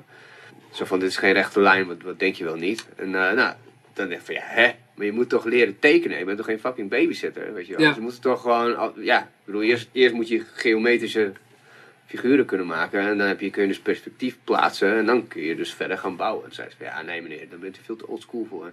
ja. Want dat Ja. wordt hem niet. ja. Misschien dat daarom China wel zo goed is. Voor hem, Ja. Eh, Nick, zijn eh, vader, die werkt op Minerva. En Nick heeft zelf op Minerva gezeten.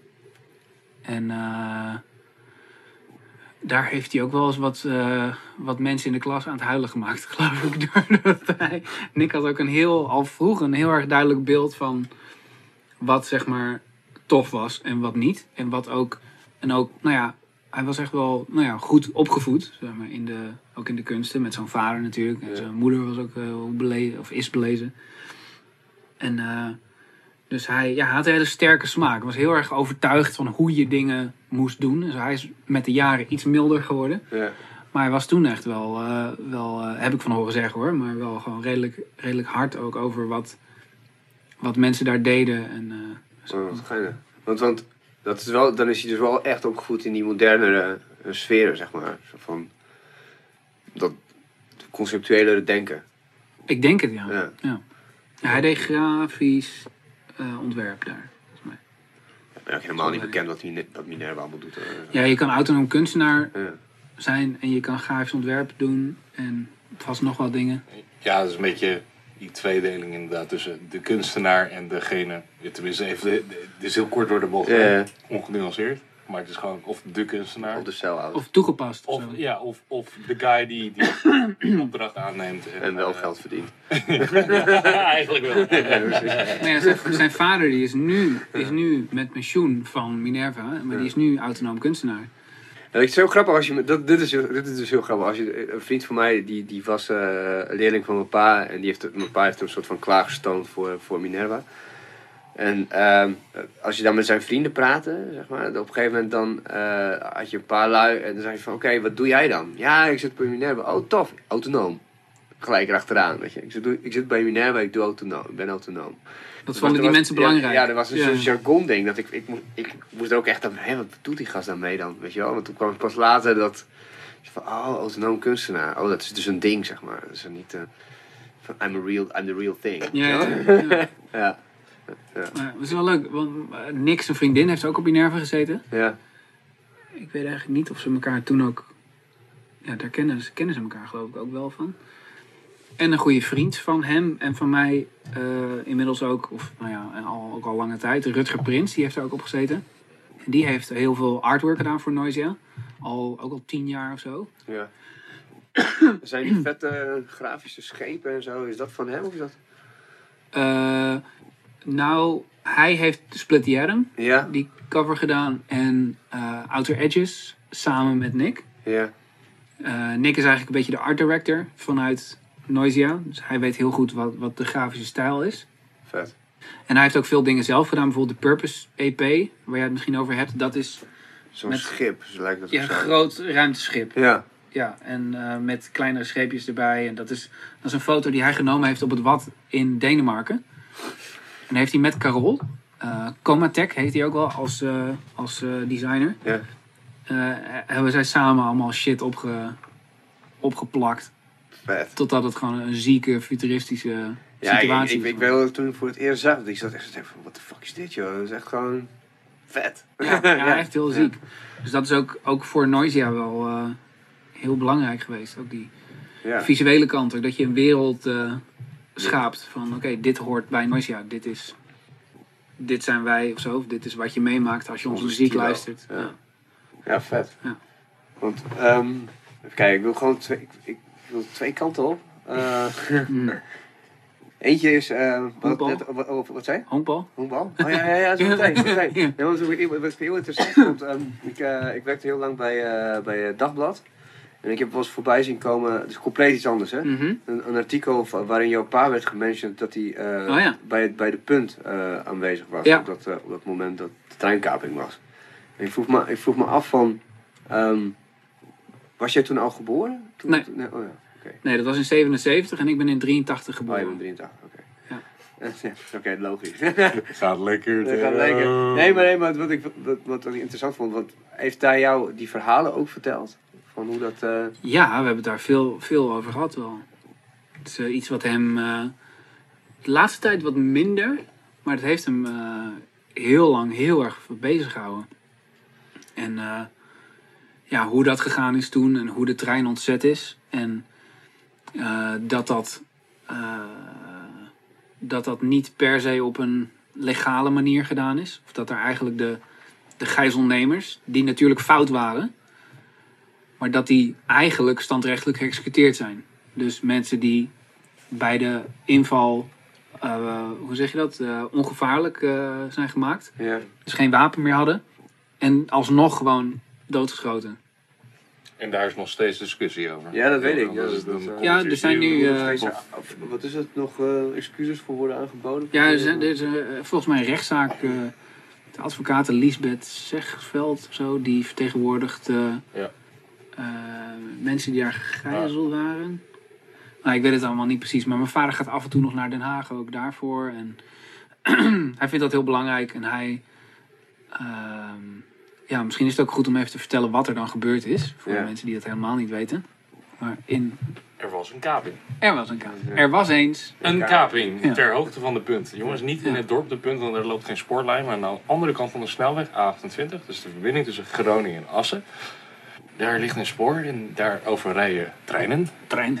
En, en, en destijds, ehm, dit is allemaal naar aanleiding van eh, Nederlands-Indië, voormalige kolonie van Nederland, wat nu Indonesië heet overigens, waarvan de Molukken onderdeel uit waren. En de Molukken is destijds beloofd Aan, eh, eh, vanuit Nederland. Van eh, zijn koninklijke Amahula. Ik weet niet, hoe heet ze ook alweer? Ja, Wilhelmina, hoe heet ze? Mokkel. ze is dood, ik mag haar nu toch beledigen. nou, nee, niet maar uit. Koningshuis nooit beledigd, hè? Zij is dood. Nee, Dat mag ook, volgens mij. nee, nee. nee. Nou, boeien, maakt het niet uit. Dit, Great, dit, from the was ze beloofd. Oké, eh, na de oorlog Nederland dacht, oh, we, eh, we zijn zelf bezet geweest, maar we gaan nog steeds een ander land bezetten. Even weer. Oh, dat doen we nog steeds. Toen is Nederland onder met name hele grote druk vanuit de VS gezegd dat ze dat niet meer mochten. Dat is eind jaren 40, hè? Ja. Ja. Je hebt ook nog die politionele acties, maar goed, dat Ja, het is allemaal 48, uitweiden. In 49, ieder geval, ja. Molukken zijn ooit beloofd, omdat de Molukken ook meevochten, de Molukkers meevochten eh, met, met de knil. Ja. Eh, eh, ze hebben beloofd dat zij een eigen republiek, eh, eh, ja, de Republiek van de Molukken zouden krijgen. Ligt nog steeds heel gevoelig. Ehm, Republicum Maluku eh, Die ja. Dus- uiteindelijk niet zo ver gekomen. Toen ehm, nou ja, dan kreeg je de situatie dat eh, in Indo's, Indonesiërs, en niet zo chill, die Molukkers niet zo chill vinden. Ja, dat, ja, Als de Nederlanders weggaan natuurlijk. Van, Ja, want zij eh, waren verraders omdat aan de Nederlandse kant hadden meegevochten. Ja. En, en, en vervolgens is die eh, Molukkers eh, zijn toen, tenminste een deel, niet iedereen, maar Ja, een deel daarvan is naar toen Nederland naar. Nederland gekomen. 5000 inderdaad. mensen ja, ongeveer. zat allemaal in van die eh, hele kampen, wat voormalige doorvoerkampen weer van de Joden waren. Daar hebben zij weer allemaal gezeten. Ja, dat dat eh gruwelijk inderdaad. Ja. Lunette werd omgedoopt tot Schattenberg, geloof ik, Ja, om het ja, wat ja, leuker ja, te maken. Ja, en je hebt Vught, in Westerbork hebben ze zelfs ook gezeten volgens Ja. mij. En, Ze hebben in eh, sommige, sommige kampen hebben ze 20 jaar gewoond. ah, En terwijl het echt, ah, echt armoedig was. Gewoon, Ja. kon echt niet. Nou, ieder geval, die belofte van Nederland is nooit nagekomen. Nou, En daar was long story short, een beetje daar een beetje soort van de wraak op. Eh, militante mensen binnen die Molukse gemeenschap dachten, wij gaan een trein kapen om ons punt duidelijk te maken. Desperate, desperate En measures. ehm, nou, toen dachten Nederland, de Nederlandse staat, nou, daar moet iets op gevonden worden. Die hebben toen destijds, toen waren, hadden we nog maar net commando's, zoals we ze nu kennen. Hm. Dat is nog niet vergelijkbaar ook met toen, maar Of zo? Het nee, dat waren, waren echt voor het eerst echt commando's. De commando's. BBE, Binnenlandse Ja, ja, ja, Beveiliging. Ja, het was echt, eh, was echt sinds de Tweede Wereldoorlog heeft Nederland commando's gekregen. Dat heet dan nu de commando-eenheid. Ja, ja. Het is ook de- die, de- die ontzetting is ook de laatste militaire actie van Ja. Nederland op eigen grondgebied Ja. eh, geweest. Oh ja, really? Ja, nou, Maar in ieder geval, zij, eh, zij dachten, wij gaan trein bevrijden. Ehm, onder ook heel veel afschrik eh, acties met, met, met straaljagers of vliegtuigen, wat was het? Ja, toch? Ja, Starfighters geloof ik. Ehm, daarmee gingen ze. eh, die kaping duurde 19 dagen, dus Ja. bijna drie weken. en bij de ontzetting gingen ze om iets van 5 uur 's ochtends met Starfighters heel laag over de trein Ja, heen vliegen met de afterburners Ja. aan.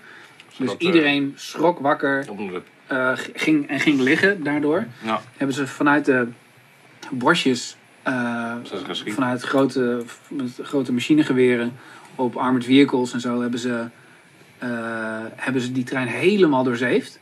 Ze wisten ongeveer waar de kapers zaten en waar de eh gegijzelden zaten. Dus ze hebben die plekken, uiteraard waar de kapers zaten, hebben ze, hebben ze beschoten.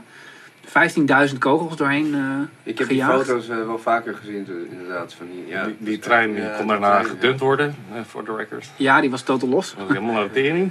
Eh, en eh er zijn. eh, even kijken, ja, er zijn ook twee gegijzelden bij omgekomen.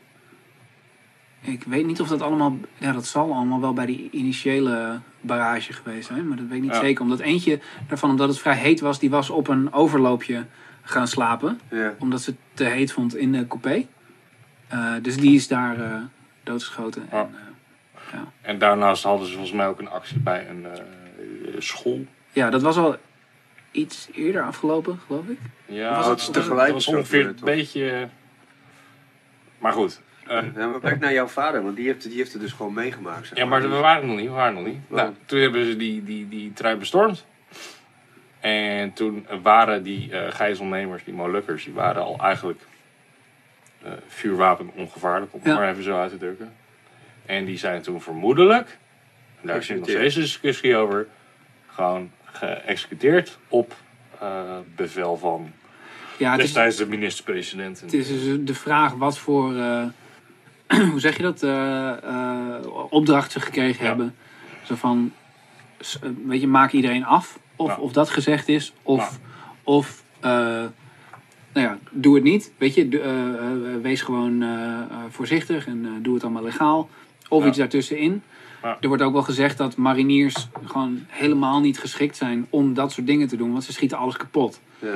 Zeg maar, daar, dat doen ze. Daar, zo zijn Ze ze worden opgeleid. opgeleid om te. Demolition Man. Ja, als je, wil, als je wil dat het zeg maar humaan gebeurt, in plaats van gewoon de situatie kosten wat kost oplossen, dan weet je, weet ik niet, zou je misschien de politie moeten eh, gebruiken of zoiets. eh. Ja. Maar ja, dat is ook gevaarlijker natuurlijk. Dus, eh, maar er zijn trouwens ook meerdere kapingen geweest. In 75 had je Wijster al. En daarbij zijn toen drie mensen geëxecuteerd. Ehm, ik weet even niet meer zeker hoe die kaping toen afgelopen is. Of die, die mensen zijn in de, in de, in de gevangenis gekomen, Hi- geloof ik. Hiervoor hebben ze het internet, dus ik, ik zoek dat op. Ja. Jullie praten verder. Maar toen en de, de kaping in 77 was ook deels om die mensen vrij te krijgen van de kaping van Wijster. En de overheid was heel bang dat er weer mensen geëxecuteerd zouden gaan worden. Maar na 19 dagen was dat nog helemaal niet gebeurd. En de, eh, de kapers hadden ook duidelijk gemaakt aan de gegijzelden dat ze dat in principe niet Van plan. van waren. plan waren. Eh, ze dreigden er, hebben er ook wel mee gedreigd. Ehm, maar ja, mijn, mijn vader heeft bijvoorbeeld ook nog een, een, een uur met de leider van de kaping, Max Papilaya, in de, eh, in de ma- machinecabine, hoe zeg je dat? Eh, waar de conduct- Machinekamer. ja, ja, ja. Gewoon ook in de cockpit van de trein zi- zitten praten. En dat was een heel sympathiek gesprek.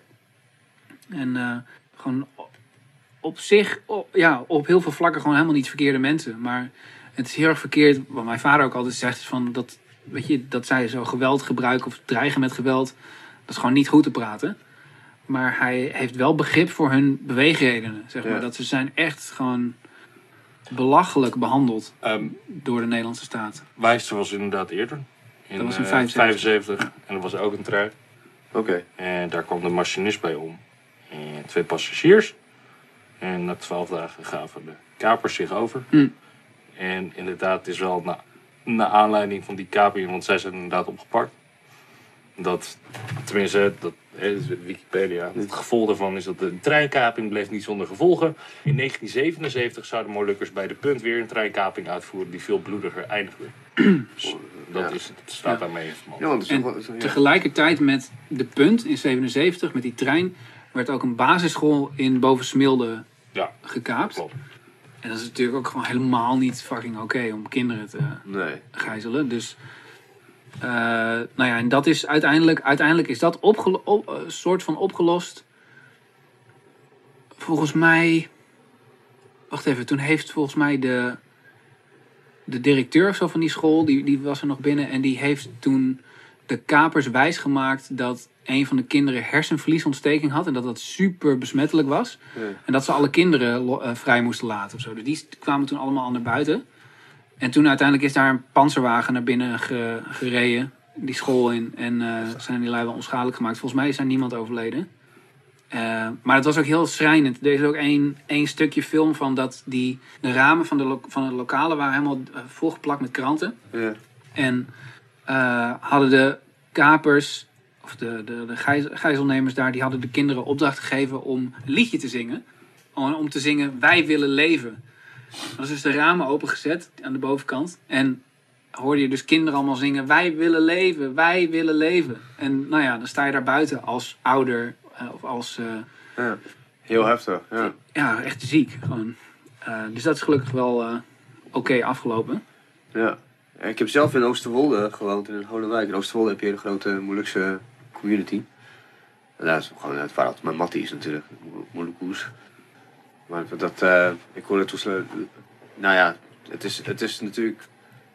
Ja, wat, wat jouw Paus ook ook zegt, zo van, het is gewoon super gevoelig. Want wat drijft mensen om dat soort shit te doen, zeg maar. Het is gewoon... eh, Dat doe je ook niet zo. Dat doe je niet zomaar. Dat Nee. doe je niet voor je lol. Omdat je denkt van, eh, fuck it, ik eh kaap een trein. Ja. Nee, maar een, een, een vriendin van mij die is half Moluks. Wil je dat laatste stukje nog? Nee.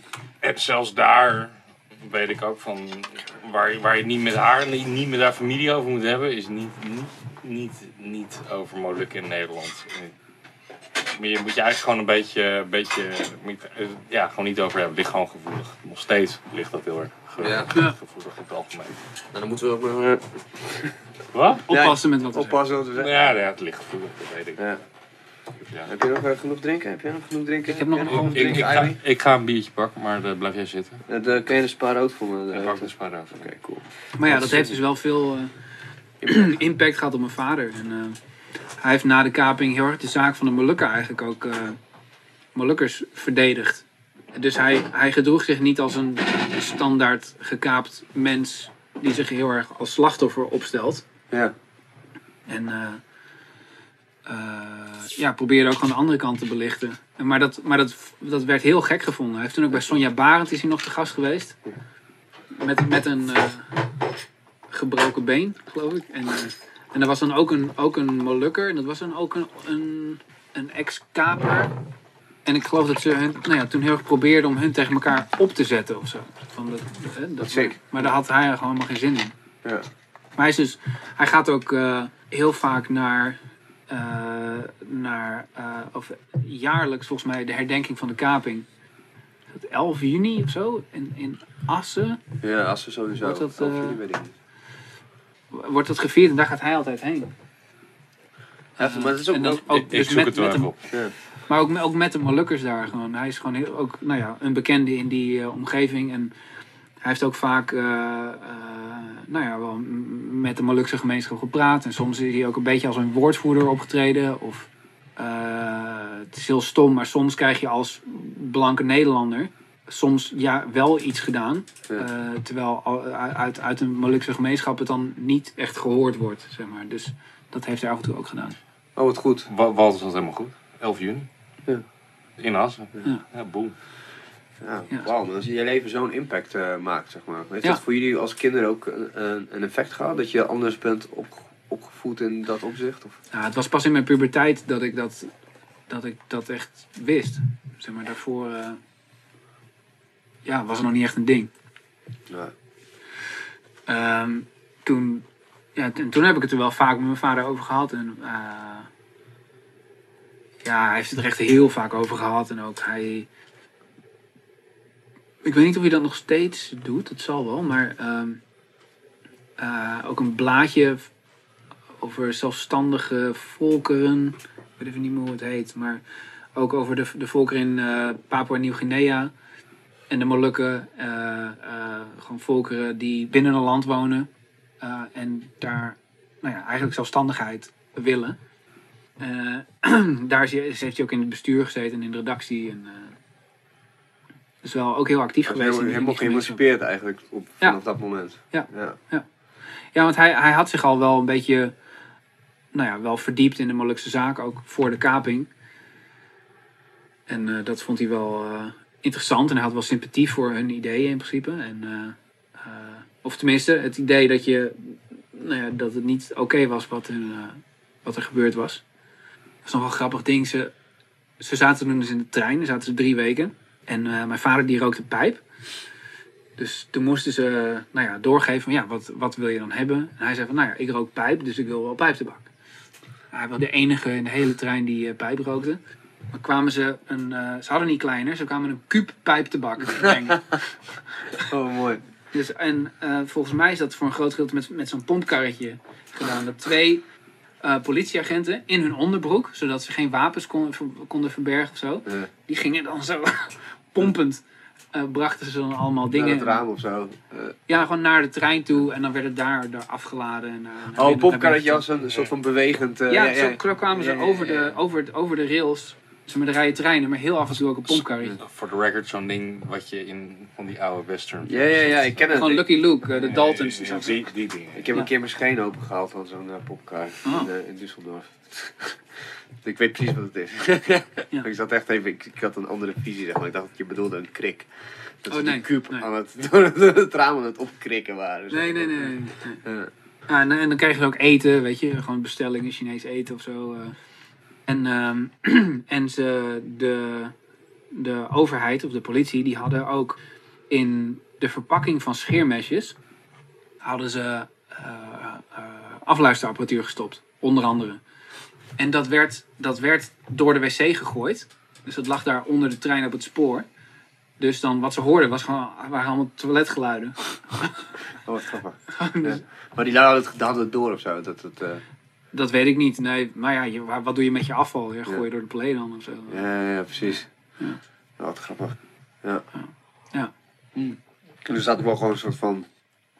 Wel, weet het, wat eh, grappigere delen dan een heel, heel eh, heftig... eh, Nou ja, het, ja het, is een absurde situatie natuurlijk. Dus dat is ook wel... eh, Maar je gaat ook een trein in, ik kan me voorstellen.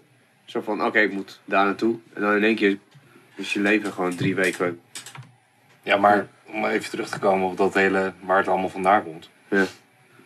Ehm, ik had destijds mijn eindexamen. Dat ging over Nederlands-Indië.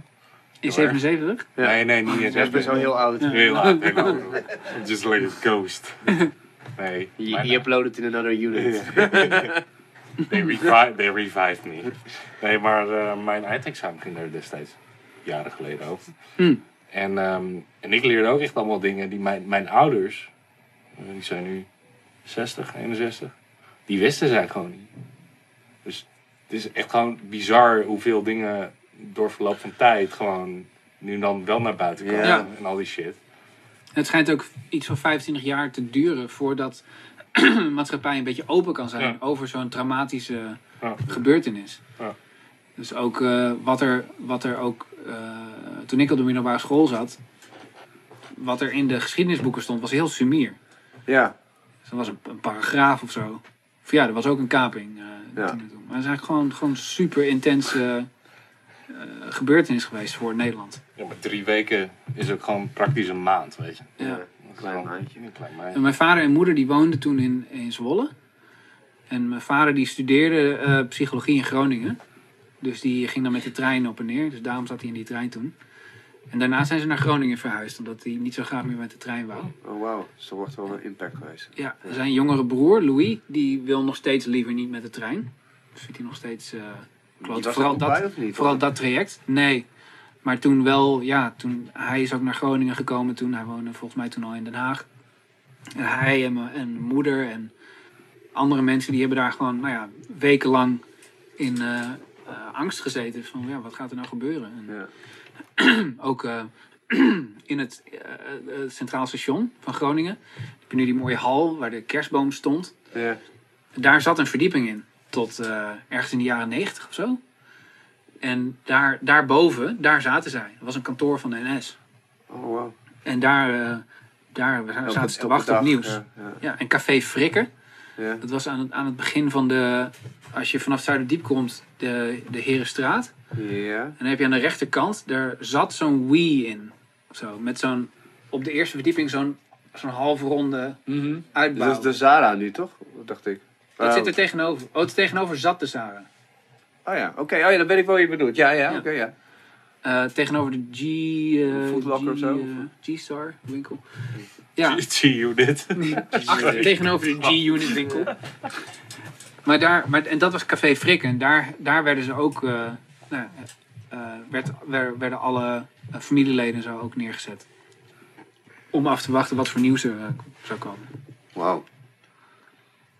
Maar ja, goed, als je gewoon ook niet... Als je niet met de trein wil, nu nog, zeg maar, dan heeft het gewoon een... Ja, het is gewoon een dikke lit- littekens achter. Ja, maar mijn vader gaat wel met de trein. Nou, vet. Ja, dat wilde ik. Ja, ik, ik, ik was gewoon heel benieuwd van hoe dat, hoe, hoe het gaan was. Ik heb, ik, heb, ik heb ze na wel eens gewoon gezien, zeg maar. in de krant. Volgens mij heb ik jou zelfs een keer een artikel doorgestuurd via e-pas in Ja, ja, ja, Ja. ja. Ja. Ja, dus wel, hij is ook hij is wel een van de meer actieve ex-gegijzelden, zeg maar, die... Hoe oud is hij nu? Hij is nu 70. Oh ja. Ja. Dus de, de, en de, dus le- hoeveel, weet je ook nog hoeveel van die gijzelaars nog, ex-gijzelaars nog leven? Nee, dat weet ik niet. Nee. Zijn- Dus, eh, er is best wel een goede vierdelige documentaire uitgekomen. Al een hele tijd geleden. Dat was volgens mij met het... Was dat het 40-jarig jubileum? Nee, dat kan bijna niet. Of was dat 30 jaar? Mooi 40. Ja, ja 2017. 40 is, het is al 40 jaar geleden. 2017. Ja, maar dat was denk ik dan eh, 30. Want het is al een tijd geleden. Ik denk dat dat in 2007 was dan.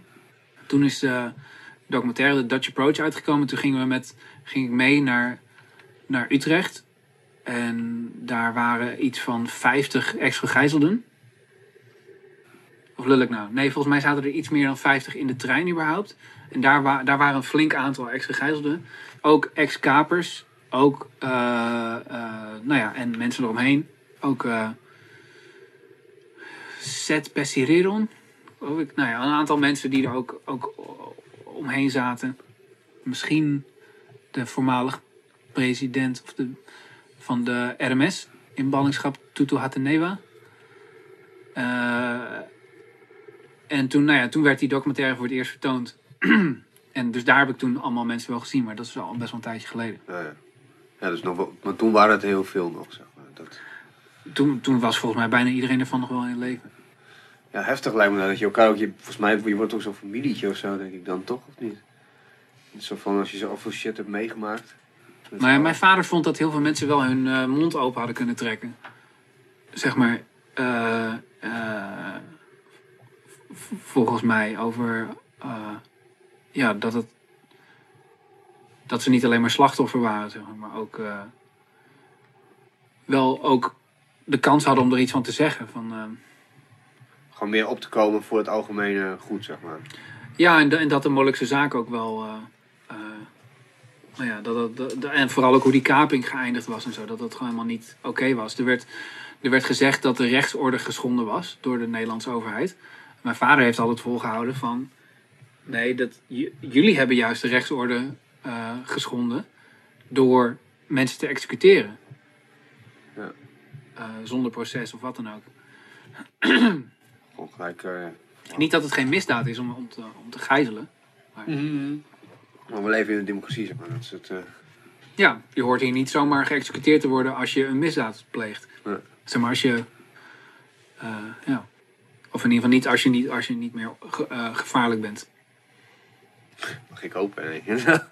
ja, maar ja, goed, het is wel gebeurd. Ja, Sick, eh sick. En dat het ook niet zo heel ver hier vandaan is. Dat is ook altijd zo'n zo'n ding, zeg maar. Ja, als je, als, je, als je met de trein gaat en je komt langs de golfclub. Ja. eh, dan, ga- Bij, dan ga je. bij, eh, bij Glimmen, toch? Zit dat een beetje al. Ja, volgens mij wel. Eh, ja. Glimmen daar. eh. En dan, ga je, dan gaat de trein een beetje schuin in Ja. een bocht. Dat is waar die stil heeft gestaan. Mhm. Dus hij stond ook schuin stil. Dus als, je, als mijn vader wou gaan slapen, dan schoof hij altijd ook een beetje langzaam gedurende de nacht één, één kant op. Dan werd je een beetje in elkaar gedrukt, zeg maar. Dat is ook een maffia. Dat, is gewoon- dat wordt dat een soort van je huis of zo. Gewoon super onzeker. Geen Ja. idee. Nou, hij, heeft, al- hij, hij zegt dat hij, dat hij toen op een gegeven moment geaccepteerd heeft dat hij eh, dood zou gaan. Wauw. Zeg maar, dat hij dat echt... Zo van, ja, dit is het. En dat vond hij heel bevrijdend op een bepaalde manier. En dat, dat volgens mij vindt hij. Hij heeft ook zoiets van ja, ik heb dat meegemaakt en dat, dat vind ik heel waardevol. Heeft me gewoon heel erg eh, ook gemaakt tot wie ik ben. Ja. Gewoon, ja, ja, mindfulness hadden we het net over, toch? Ja, ja. Dat is Ja. een manier om mindful te worden, ja. Ja. Goed, ja. Bruggetje. Honkbal. Ik wou wel maken, hè? Gewoon stiekem. Eh, Ja, Ja. ja. ja. Ik honkbal bij Caribe in Groningen. Ik weet niet wat het is de beste sport van de wereld. Waarom? Ehm, omdat, ja, god, waarom? Ik vind het gewoon awesome om te doen. Hoe, hoe- waar is die interesse ooit ontstaan? Heb je een film gezien of zo? Of? Nou, dat weet ik niet meer. Ik was acht eh, toen ik begon. En ik was wel een keertje mee geweest aan voetbaltraining, maar vond ik het saai. Vond ik, vond ik niet leuk. En eh, zwemmen, was op zwemles geweest. Ja, vond ik ook niet zo leuk. En toen, eh, op, ja, ik, ik weet niet meer hoe ik erbij kwam, maar op een gegeven moment dacht ik van, ik wil honkballen. Maar, mag ik honkballen? en toen eh, zei ze, nee, we kunnen wel zo'n folder pakketje aanvragen. Ja, prima folderpakketje binnen, doorgelezen. Nou ja, dit is awesome, dit wil ik gaan doen. Toen ben ik het gaan doen, toen vond ik het awesome. En toen heb ik het tien jaar gedaan. Het is een soort van softball plus. Ja, of softbal is honkbal min, zou je ook kunnen zeggen. Ja. ja. Ik, ik, ga, ik ga persoonlijk voor die laatste, Theo. Ja, ja, oké. Softbal is wel een beetje honkbal meer. Ja, ik heb alleen maar gesoftbal toen ik, eh, toen ik, wat, tien was of zo. Wij, wij, wij, hadden, wij hadden vroeger altijd softbal op de middelbare school in het eh, Stadspark, deden we dan. Ik vond het wel heel vervelend. Ik wilde altijd gewoon honkballen. Dus dan, ik, Maar softbal is ook vet. Ja, maar ik, ik Het was, gaat veel sneller. Ja, maar ik was dan inderdaad wel zo'n klojo die dan eh, balletjes à la honkbal gewoon op meisjes ging gooien. weet Gewoon je. wat bovenhands zo. Wat? gewoon zo gooien op hun achterhoofd als ze aan het rennen waren. Daarom. Oh ja, maar kan je mij, de- kan je mij de spelregels uitleggen? Want ik weet helemaal niks van honkbal. Van honkbal, Ja. ja. Honkbal is toch dat je gewoon van honk naar honk gaat, zeg maar? dat is één van de dingen. Ja. Je hebt twee teams. Eh, Er staan negen man in het veld. Ja. Dus je speelt eh 9 tegen 9, maar je wisselt gedurende de game vaak wel. Eh, je speelt in principe negen inningen. En een inning bestaat eruit dat de ene partij een slag is en dan de andere partij. Dus beide, beide kanten zijn een slag geweest, dan is er een inning voorbij. Een soort van set is dat, zeg maar. Dat is wat je in tennis hebt of zo. Eh, soort van, maar je bent sowieso gewoon allebei aan slag. Ja. En eh, jouw, jouw teams beurt om aan slag te zijn is over wanneer er drie uit zijn. Oké, dat is duidelijk. Oké. Dus, en, dan, en dan gaan de anderen aan slag. En als jij dan van hun team drie uit hebt gemaakt, dan is, dan is dat voor die helft van de inning voorbij. En dan is dus de hele inning voorbij. Oh ja. Als beide teams drie uit hebben. En daar, komt, daar zitten punten aan en dat... Nou ja, je maakt hopelijk punten tijdens die slagbeurt. Ja. Dus eh, ja, je hebt één, één eh, partij die is aan slag. En de andere partij staat in het veld. Dus dat is de pitcher, die gooit de bal. Je hebt de catcher, die zit achter de plaat, die vangt de bal. Je hebt een eerste honkman, je hebt een tweede honkman, je hebt een derde honkman.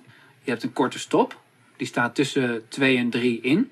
Want daar komt, daar komt meestal de bal. Ook omdat mensen rechtshandig zijn, is dat eigenlijk de plek waar je normaliter heen slaat. Ja. En je hebt een linksvelder, een midvelder en een rechtsvelder. Dus je, ja, de pitcher gooit de bal. En die probeert, die probeert de slagman drie slag te geven. Dat hij mist, zeg maar. Ja, of, ja dat, hij, of dat, dat, eh, dat de bal slag is en hij slaat niet. Dan heeft hij, dan heeft hij één strike. Ja. Als, eh, als hij slag is of wijd en hij slaat. Hij maakt een, een swing, Ja. maar hij mist de bal. Dat is ook een slag. Dat is twee wijd. ja. Of twee, eh, Twee slag. Twee strikes. So two Twee strikes. Three strikes, you're out. yes. Ja. Ja, en dan bij de derde strike ben je uit. En je kan ook, nou, je kan nog foutballen maken. Dat telt dan als een slag. Eh, maar dat kan nooit je derde slag zijn. Je kan, ah, en dus gewoon het bal, de bal het, het veld inslaan. En dan eh, probeert het veld het in principe zo snel mogelijk bij één te krijgen. En als de bal dan bij één is voordat de slagman er is, dan is hij uit. Als er iemand al op één staat en de bal wordt door degene die aan slag is het veld ingeslagen. Dan kun je bijvoorbeeld naar twee gooien. En dan eventueel zelfs ook nog naar één Ja. om eh, ze allebei uit te maken. Eh, ja, dat is een beetje de... De dat- game. De truc is dus de ene ja. die probeert dus te slaan en dan een, rondje af te maken. En de ander die probeert zo snel mogelijk die lui die aan het rennen zijn uit te Ja, maar daar heb, Ja. je, ook- daar heb je ook nog het, begrip honkstelen. Dus als, als zeg maar iemand even gewoon eerste pakt, hè, Ja. slaat hij wel vrij door waarschijnlijk. Ehm, Als hij op één staat. ja, Nou, ja. ja oké. Dus, ja, een honkslag kan nog steeds heel goed zijn. Oké. Eén honkslag, staat op één. Tweede man is aan de beurt. ja. Slaan. Mag je met z'n tweeën op één honk? Nee, maar, nee, Nee. nee, nee, maar, maar dan kan die, je hebt een gedwongen loop. ja, je kan, kan die man dus die op de eerste honk staat, kan al, kan al meters gaan, een beetje, een beetje meters gaan jatten. jatten Ja, die, gaat, jatten, die, jatten, die kan bijvoorbeeld, de, jatten, de, de pitcher die gaat zo klaarstaan in Ja, zijn, in zijn eh, beweging. Eh, Ja. En dan kan die, die, die man die op één staat, die gaat dan al sowieso een paar stappen van zijn honk Maar afstaan. wel met een voetje op de... Nou, op een gegeven moment staat hij, los. hij- hij- in- in- bij de senioren in ieder geval mag hij het honk loslaten. Ja. Dus neemt hij een paar stappen van het honk, zodat hij nog wel terug kan als de pitcher de bal gooit. Want de pitcher die mag, Mag ook ook. afstappen en hem dan naar één gooien. dan is hij ook uit. En als hij dan getikt wordt voordat hij bij één is, dan, dan is hij uit. Oké, oké. dus het, wordt al eh, een mooie web van... eh, van Ja, het, wordt, het, wordt, het, is, he- het is een hele ingewikkelde sport. Als je het zeg maar doorvoert eh, van hoe je het allemaal zou moeten doen. Ja. Want je kan ook een stootslag doen.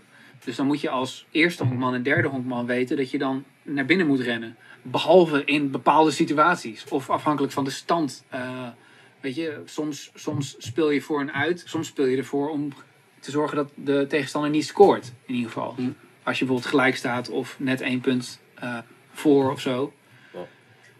Dus ja, ik, ik, ik ben het weer aan het oppakken. En ik heb het als kind gespeeld. Van mijn Ja. 8 tot mijn 18e. Toen, toen viel het team uit elkaar. Omdat mensen gingen studeren en zo. En toen, eh we deden sowieso al twee of drie jaar. Deden wij zelf eh, eh, trainer, coach. Schap, we hadden niemand. dus dat was wel, ook wel heel cool natuurlijk. Om dat zelf allemaal te fixen. Maar Lijkt me wel lastig zonder internet en dat soort dingen dat je dan... ja, er was een telefoonboom. zeg maar, als een wedstrijd niet doorging of zo. Als het weer te slecht was. Dan... ja, oh, eh, oh, eh, oh, oh, Anton, ja, ja, de wedstrijd gaat niet door. Ja, oké, nou dan bel ik eh, Jos en Anton. Ja. Of Hank. Eh, en dan, eh, nou ja, dan, dan- dat was op die ouderwetse manier. Geinig. Ja. Ja, maar ook gewoon, ik bedoel, ben je ook gewoon qua coachen, zeg maar. Want je, ja, je wil natuurlijk wel oefeningen en conditie en techniek, denk ik. Dat soort dingen. Ik heb geen idee meer hoe die trainingen waren toen. Ik denk dat we toen af en toe wel getraind zijn door senioren. Ja. Maar, eh, ja, maar nu leer ik het spel eigenlijk op, ook op een andere manier kennen. Want ik kon, ik kon wel goed slaan en goed vangen en zo. En ik wist het allemaal wel ongeveer. Maar ik moest echt wel weer de spelregels wel weer leren. En nou ja, nu na twee seizoenen heb ik het idee dat ik het wel weer een beetje... Oh, zo lang ook gewoon. Maar- maar wat- van als je het tien jaar hebt gedaan, dat je dan denkt na drie keer te spelen zo van, oh ja, dat was het, weet je wel zo. Ja, de basics wel, zeg maar. Maar ehm, bijvoorbeeld als, als je... ehm, stel je staat gelijk Ja. en, je- en jij bent aan slag. Heel goed om de bal hoog te slaan in het outfield. Ook als hij gevangen wordt. Dat maakt dan eigenlijk niet uit. En je, hebt- je hebt al twee uit. Ja. Zeg maar. En dat is, dat is dan wel de. Nee, wacht even. Nee, als dat de derde uit is, dan houdt het gewoon sowieso op. Als, het, als je nog niet twee uit hebt, dus je hebt één of twee uit, dan kun je hem hoog in het outfield slaan. En dan wordt hij gevangen. Maar vanaf dat moment mag de man op drie dan naar thuis rennen. En dan kan hij dus een punt maken. Oké. Ja, ik snap, ja, ik Maar Dus je... dan is dat een, dan is dat een, dat noemen ze een sacrifice fly, geloof ik. Eh, Dus dat, is, dat kan dan. Dat is dan eh, prima. Want je haalt wel daarmee een punt binnen. En daar gaat het heel vaak ook om. Het gaat heel vaak niet eens om wat jij zelf doet. Ja. Maar het gaat er ook om Team. hoe jij een andere loper verder kan brengen. eh, op de honken. Maar had jij een eh, specialisatie? Heb jij een specialisatie? Ik ben aan het leren om pitcher te worden. Dat vind ik heel leuk. Dat deed ik ook in het laatste jaar dat ik... eh, maar op mijn achttiende dat ik honkbalde nog. Ga je ook aan de steroids straks? En al joh. Daarom wou ik kip. Nee, ik heb... Ja. Ik weet, dat is het enige waar ik honkbal van weet. Van, kijk, ik bedoel, ik, weet je van als je Amerikaanse films kijkt van, eh, wat is het nou, eh, Junior League en bla bla bla. Maar Ja. dat is, het is gewoon, je hebt geen idee wat die sport echt is. Gewoon slaan en rennen. Maar ja, het Ja, ja. het is Ik, niet... ik vind het wel heel grappig, want in Nederland is inderdaad, gezien ook jouw reactie is het een redelijk marginale sport. Ja. Ja. Nou, helemaal als je het moet vergelijken met bijvoorbeeld voetbal. En, ehm, maar toch, het Nederlands team ja, fucking is goed. fucking goed. Is het een van de beste van de wereld. Is dat zo? Ja. Meerdere malen wereldkampioen ja, ja, geweest. ja. Sick. Ja, maar er heeft ook heel veel van die, eh, van die guys uit eh, van de Cariben. Van de, Ja. de zogenaamde ABC-landen en zo. Die, en die spelen allemaal... eh Nou, daar is het een nationale sport. In, eh, in, de, in de Major League. Ja. In Ja. Bogaerts heb je nu in de Ja, ja. Major League. En eh Didi Gregorius Ja. bij de Yankees.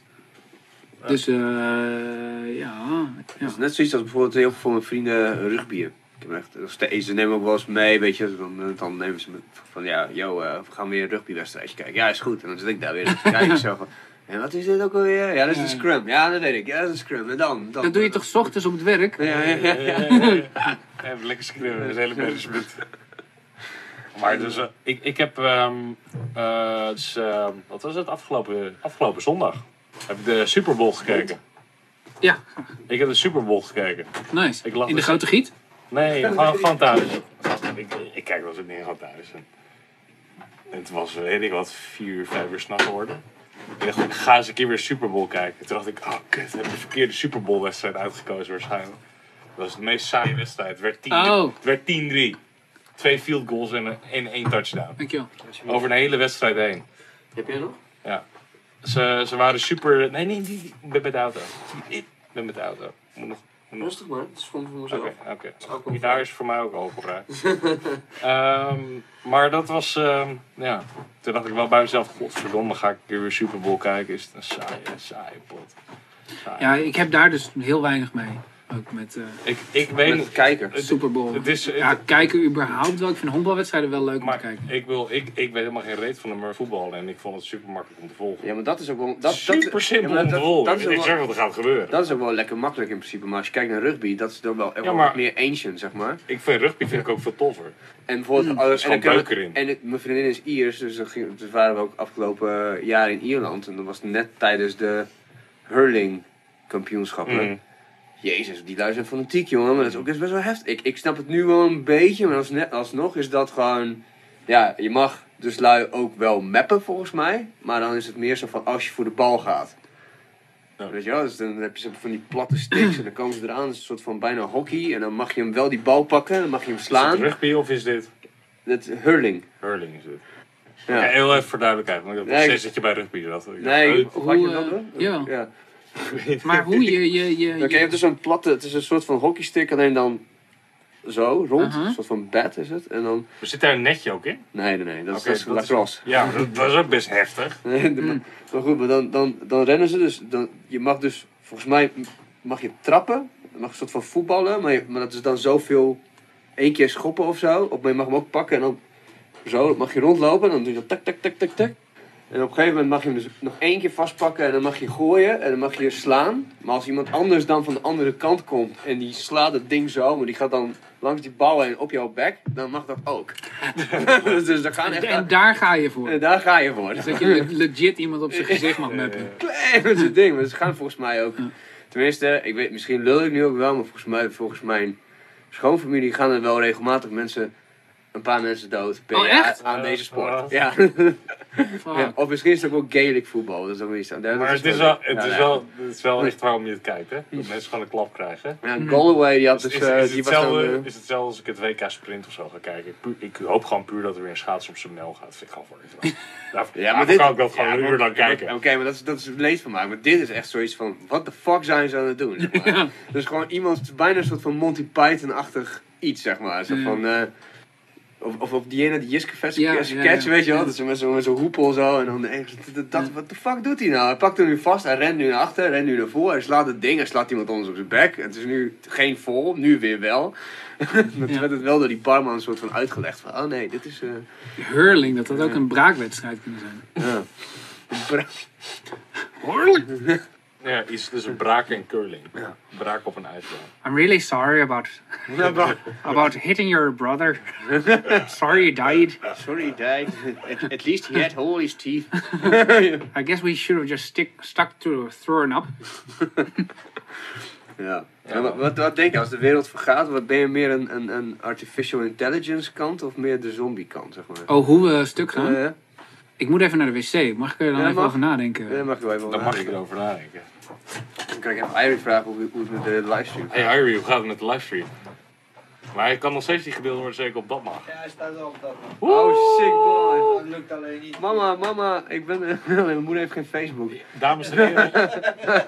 Da- dames en heren, voor de record. Mensen denken echt, we praten met een ghost of zo die af en toe in één keer op de achtergrond. eh Ja. maar, ah, er zit nog één hele, hele, hele, hele. Nee, ik ben, ik ben er niet, man. World champion. eh, zit de world, daar zit toch de World champion voor zes uur opstaan. We gaan morgen wel pompen, toch? Pompen. Pompen. Dit, dit gaat over fitness, dames en heren. Ja, ah, Irie en ik eh, staan iedere ochtend, eh, iedere ochtend om 7 uur te pompen. Eh, eh, Ja. Nou, dit is weer een mooie podcast weer. Er komt allemaal dingen uit en zo. Ik ben blij dat hij in ieder geval eh, gesaved is op, eh, op de internet, zodat hij live is. Want, Ga je nog steeds lopen hagen? nee, ik loop niet te haten. Ik had gewoon niet door dat mijn line podcast in de klote is. Ja. Godver, sorry Marlijn. Dus waarom ik dus twintig keer godvernij heb gezien. Ja, ja, ja, ik snap het het niet. Ik dacht dat van, was- oh, die gast heeft weer het ding laten, laten crashen. Zeg maar. Nee, maar daar ga ik niet van los. Nou, ik het waarschijnlijk niet eens gezegd. Ja. Nou, ik kan over mezelf gaan. Ik dacht ook, ik ga het voor mezelf aan. Ik vertel het Theo. Toen dacht ik, nee, kan ik niet. Nee, nee, nee. Dat was echt aan het schreeuwen gaan. Shit happens. Nu kunnen we tenminste praten over Ja, maar libido airbag. Nee, maar weet je, wat- wat wel idioot is? Dat Walter in één keer een hele andere kant van China weergeeft.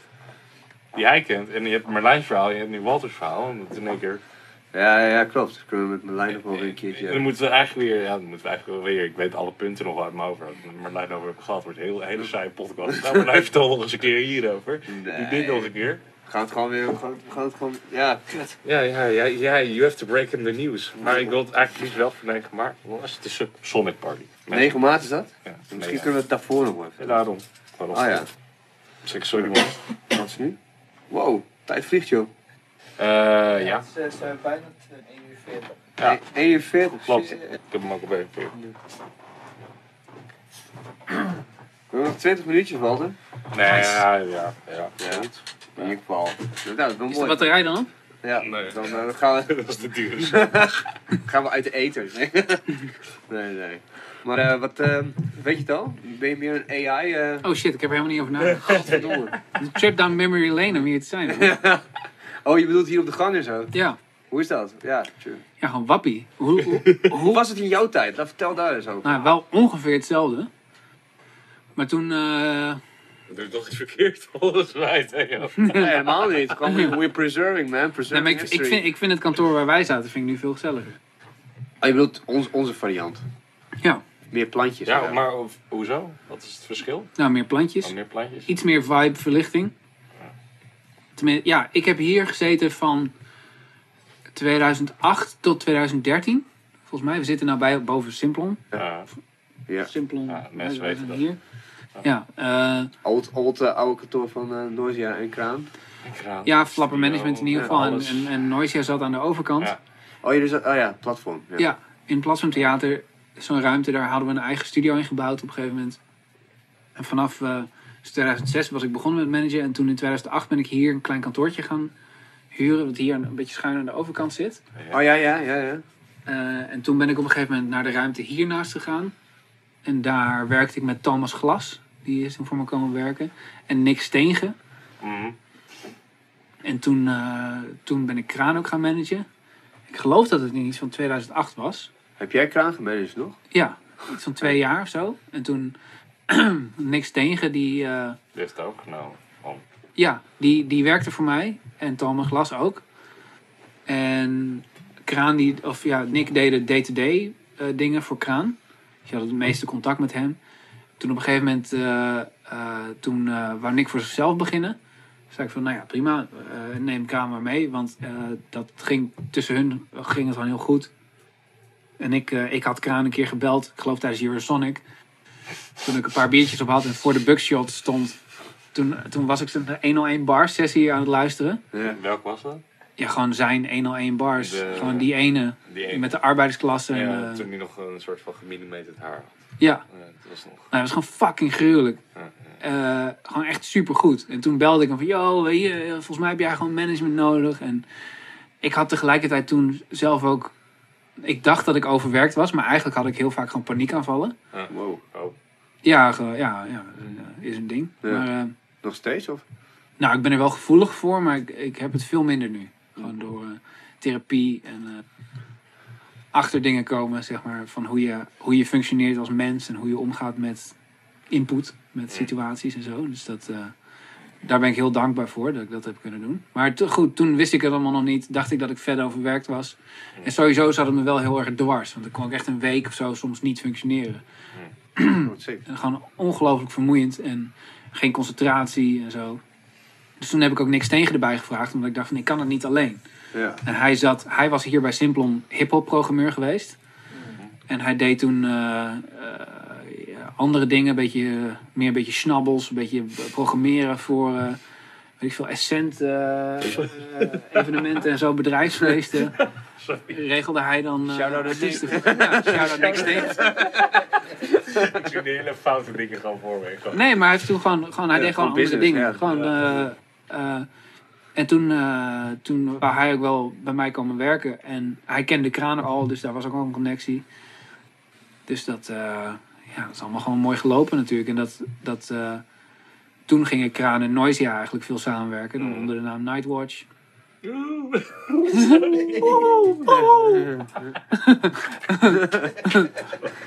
Pokus. Eh, en, eh, nou ja, en nu werken we nog steeds samen met Kraan. En eh, Nick is inmiddels gestopt met het management uit eigen Ja. beweging. Omdat hij, ja, die wereld waarin Kraan nou zit, het is, nou ja, wat Amsterdamser, wat gelikter. Dat lag Nick volgens mij gewoon niet helemaal. Ja. Dus die, die had zelf zoiets van, ja, ik wil eigenlijk gewoon me met andere dingen bezighouden. Dus daar heb ik heel veel respect voor. Dat hij, Weet je, wat doet hij nu? ik, ik weet niet precies wat hij nu aan het doen is. Eh. Hm, misschien ook maar eens uitnodigen voor een podcast. Ja, die Ja. Even flow, map down. Goeie Down, gast. Ja, dus, dus toen zaten we daar in het kantoor. Ehm, hiernaast zit de eh, geluidsstudio. Ehm, en daarnaast zat de ruimte van Nautic Radio. Ja. Zeg maar, want dat is nu in jullie kantoor is dat zo'n zo'n hoekje. Hebben Ja. jullie dat eruit gezaagd? Ja, Sick. ik en niks tegen. En daar zit op dit moment. Tom. Ja, Tom E6, E6 Media. Ja, dus het, zeg maar, het kantoor was een, eh, was een L. Het was eigenlijk eh, eh, een L-vorm. Ja. met Nautic Radio hoekje zo eruit. Op een gegeven moment ben ik dat erbij gaan huren. En toen hebben we met een hakzaag gewoon zo'n ja, zo'n groot apparaat met zo'n zaag die Mm. gewoon zo gaat. Gewoon zo hele stukken zo eruit ge- gezaagd. En Dat, dat is zo'n heel, zo'n, zo'n, echt zo'n stuk muur. Ja. Ongeveer zo groot als dit. Ja. Maar dan echt gewoon best wel zware muur. Dat had ik helemaal niet door. We dachten dat het gewoon gips was of zo. Maar het was gewoon best wel intens. Dat zo de mythe er eruit is, ook op de vloer. Dat heb ik nog ergens op video staan ook. Oh Maar shit. We hadden gewoon eh, zo'n eh, hakzaag gehuurd. En we gingen daar gewoon een stukken muur eruit Want je bent wel Zagen. meer een zombie-apocalypse, man. Ja, misschien, dat ik, misschien, dat ik daar, misschien dat ik daar wel beter mee om zou kunnen gaan. Ja, Ja, maar je het wel heel, heel netjes is het wel. we hebben er koofjes omheen gebouwd. Ja. Zeg maar. dus, je, dus als je dat weghaalt, dat, die houten koofjes, dan is, het, dan is het gewoon een beetje... eh. Dat gaan we maar niet doen. Nee, nee, nee, dat gaan we, nee, Nee. Dat, gaat, nee, dat gaan we niet doen.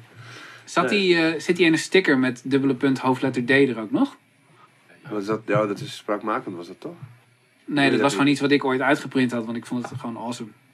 Oh, hè? De binnen, binnen, binnen dat is hoekje, spraakmatig een logo dan. Ja. Oh. Oh, moeten we straks even checken dan. maar dat heb ik toen daar gewoon eh opgehangen. Toen, toen ik in dat hoekje zat, want daar, dus toen hebben we dat allemaal daar uitgehakzaagd. Ja. En toen werd het één kantoor. En toen ben ik, ben ik in, in die oude studio van Nautic Radio gaan zitten.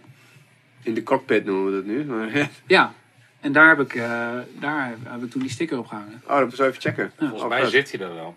Maar wij associëren dat inderdaad met een of ander platform waaruit dat mag soms. Ja. Hmm. Dus Ja, ik wel... denk wel dat hij daar wel zit. Want ik heb daar, ik heb daar wel eens ge- gedacht van, hé, waarom hangt dat hier eigenlijk?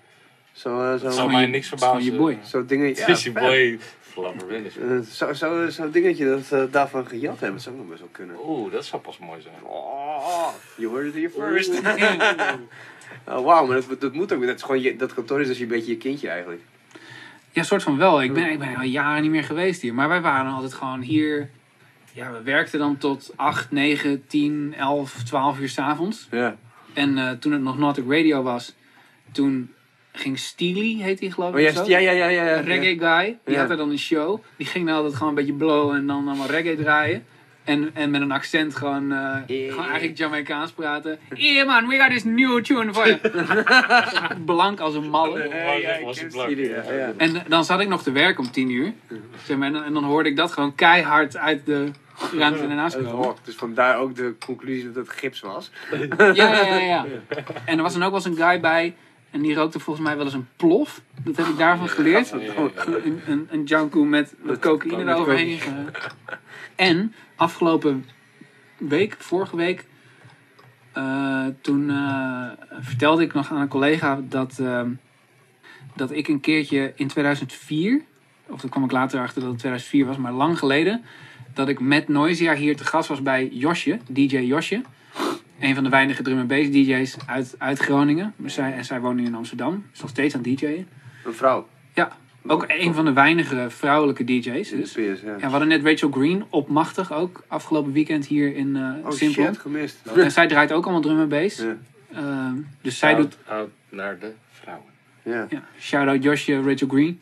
Zij doen samen een feestje in Amsterdam. Dat heet Cheeky Monday. Ik heb het wel eens voorbij Op- zien komen. op maandag. Dat, ik wou zeggen, dat is ook hopelijk wel op maandag. Ja. Ehm, en eh, Josje die had toen in die, in die kleine oude ruimte van Nautic Radio had ze een show. Eh, en eh, daar, daar wa- was Noisia toen te gast en ik ging dan mee. En nou ja, ging ik ook een beetje gênante verhalen vertellen over eh, de biele shit die ik bedacht had. maar dat, dat heb ik van de week nog weer terug, teruggeluisterd. Met het schaamrood op mijn kaken. Oh shit. Maar gewoon echt zo raar om jezelf terug te horen. Nog met een soort van Brits accent. Oh, dat ik dat, ik dat nog probeerde. Ja, ja, ja. Het was Jungle Train. Het was, ja, Oh, cool. ja. Ja. Ja, want je, zit, want je zei dat 13 jaar zit je al in de business, zeg maar. Ja. Ja. ja, we doen hier in Simplon al 11 jaar feestjes. Dus machtig. Nog steeds heel tof om te doen. Eh, ja, heel, eh, heel gaaf. En dan, waar, ja, dan zaten we hier op kantoor gewoon een beetje eh, ja, te doen wat we deden. En dan was er een feestje in Simplon. En dan konden we altijd hier via de trap zo naar beneden gewoon het feestgedruis in. en de jongens van Noisia die hadden een studio in het Platformtheater.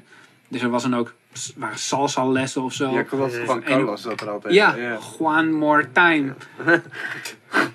Wat volgens mij overigens de vriend is van iemand die ik dan weer ken. Of tenminste, ik ken haar zusje. Oké, oké, die verhalen we niet hoor.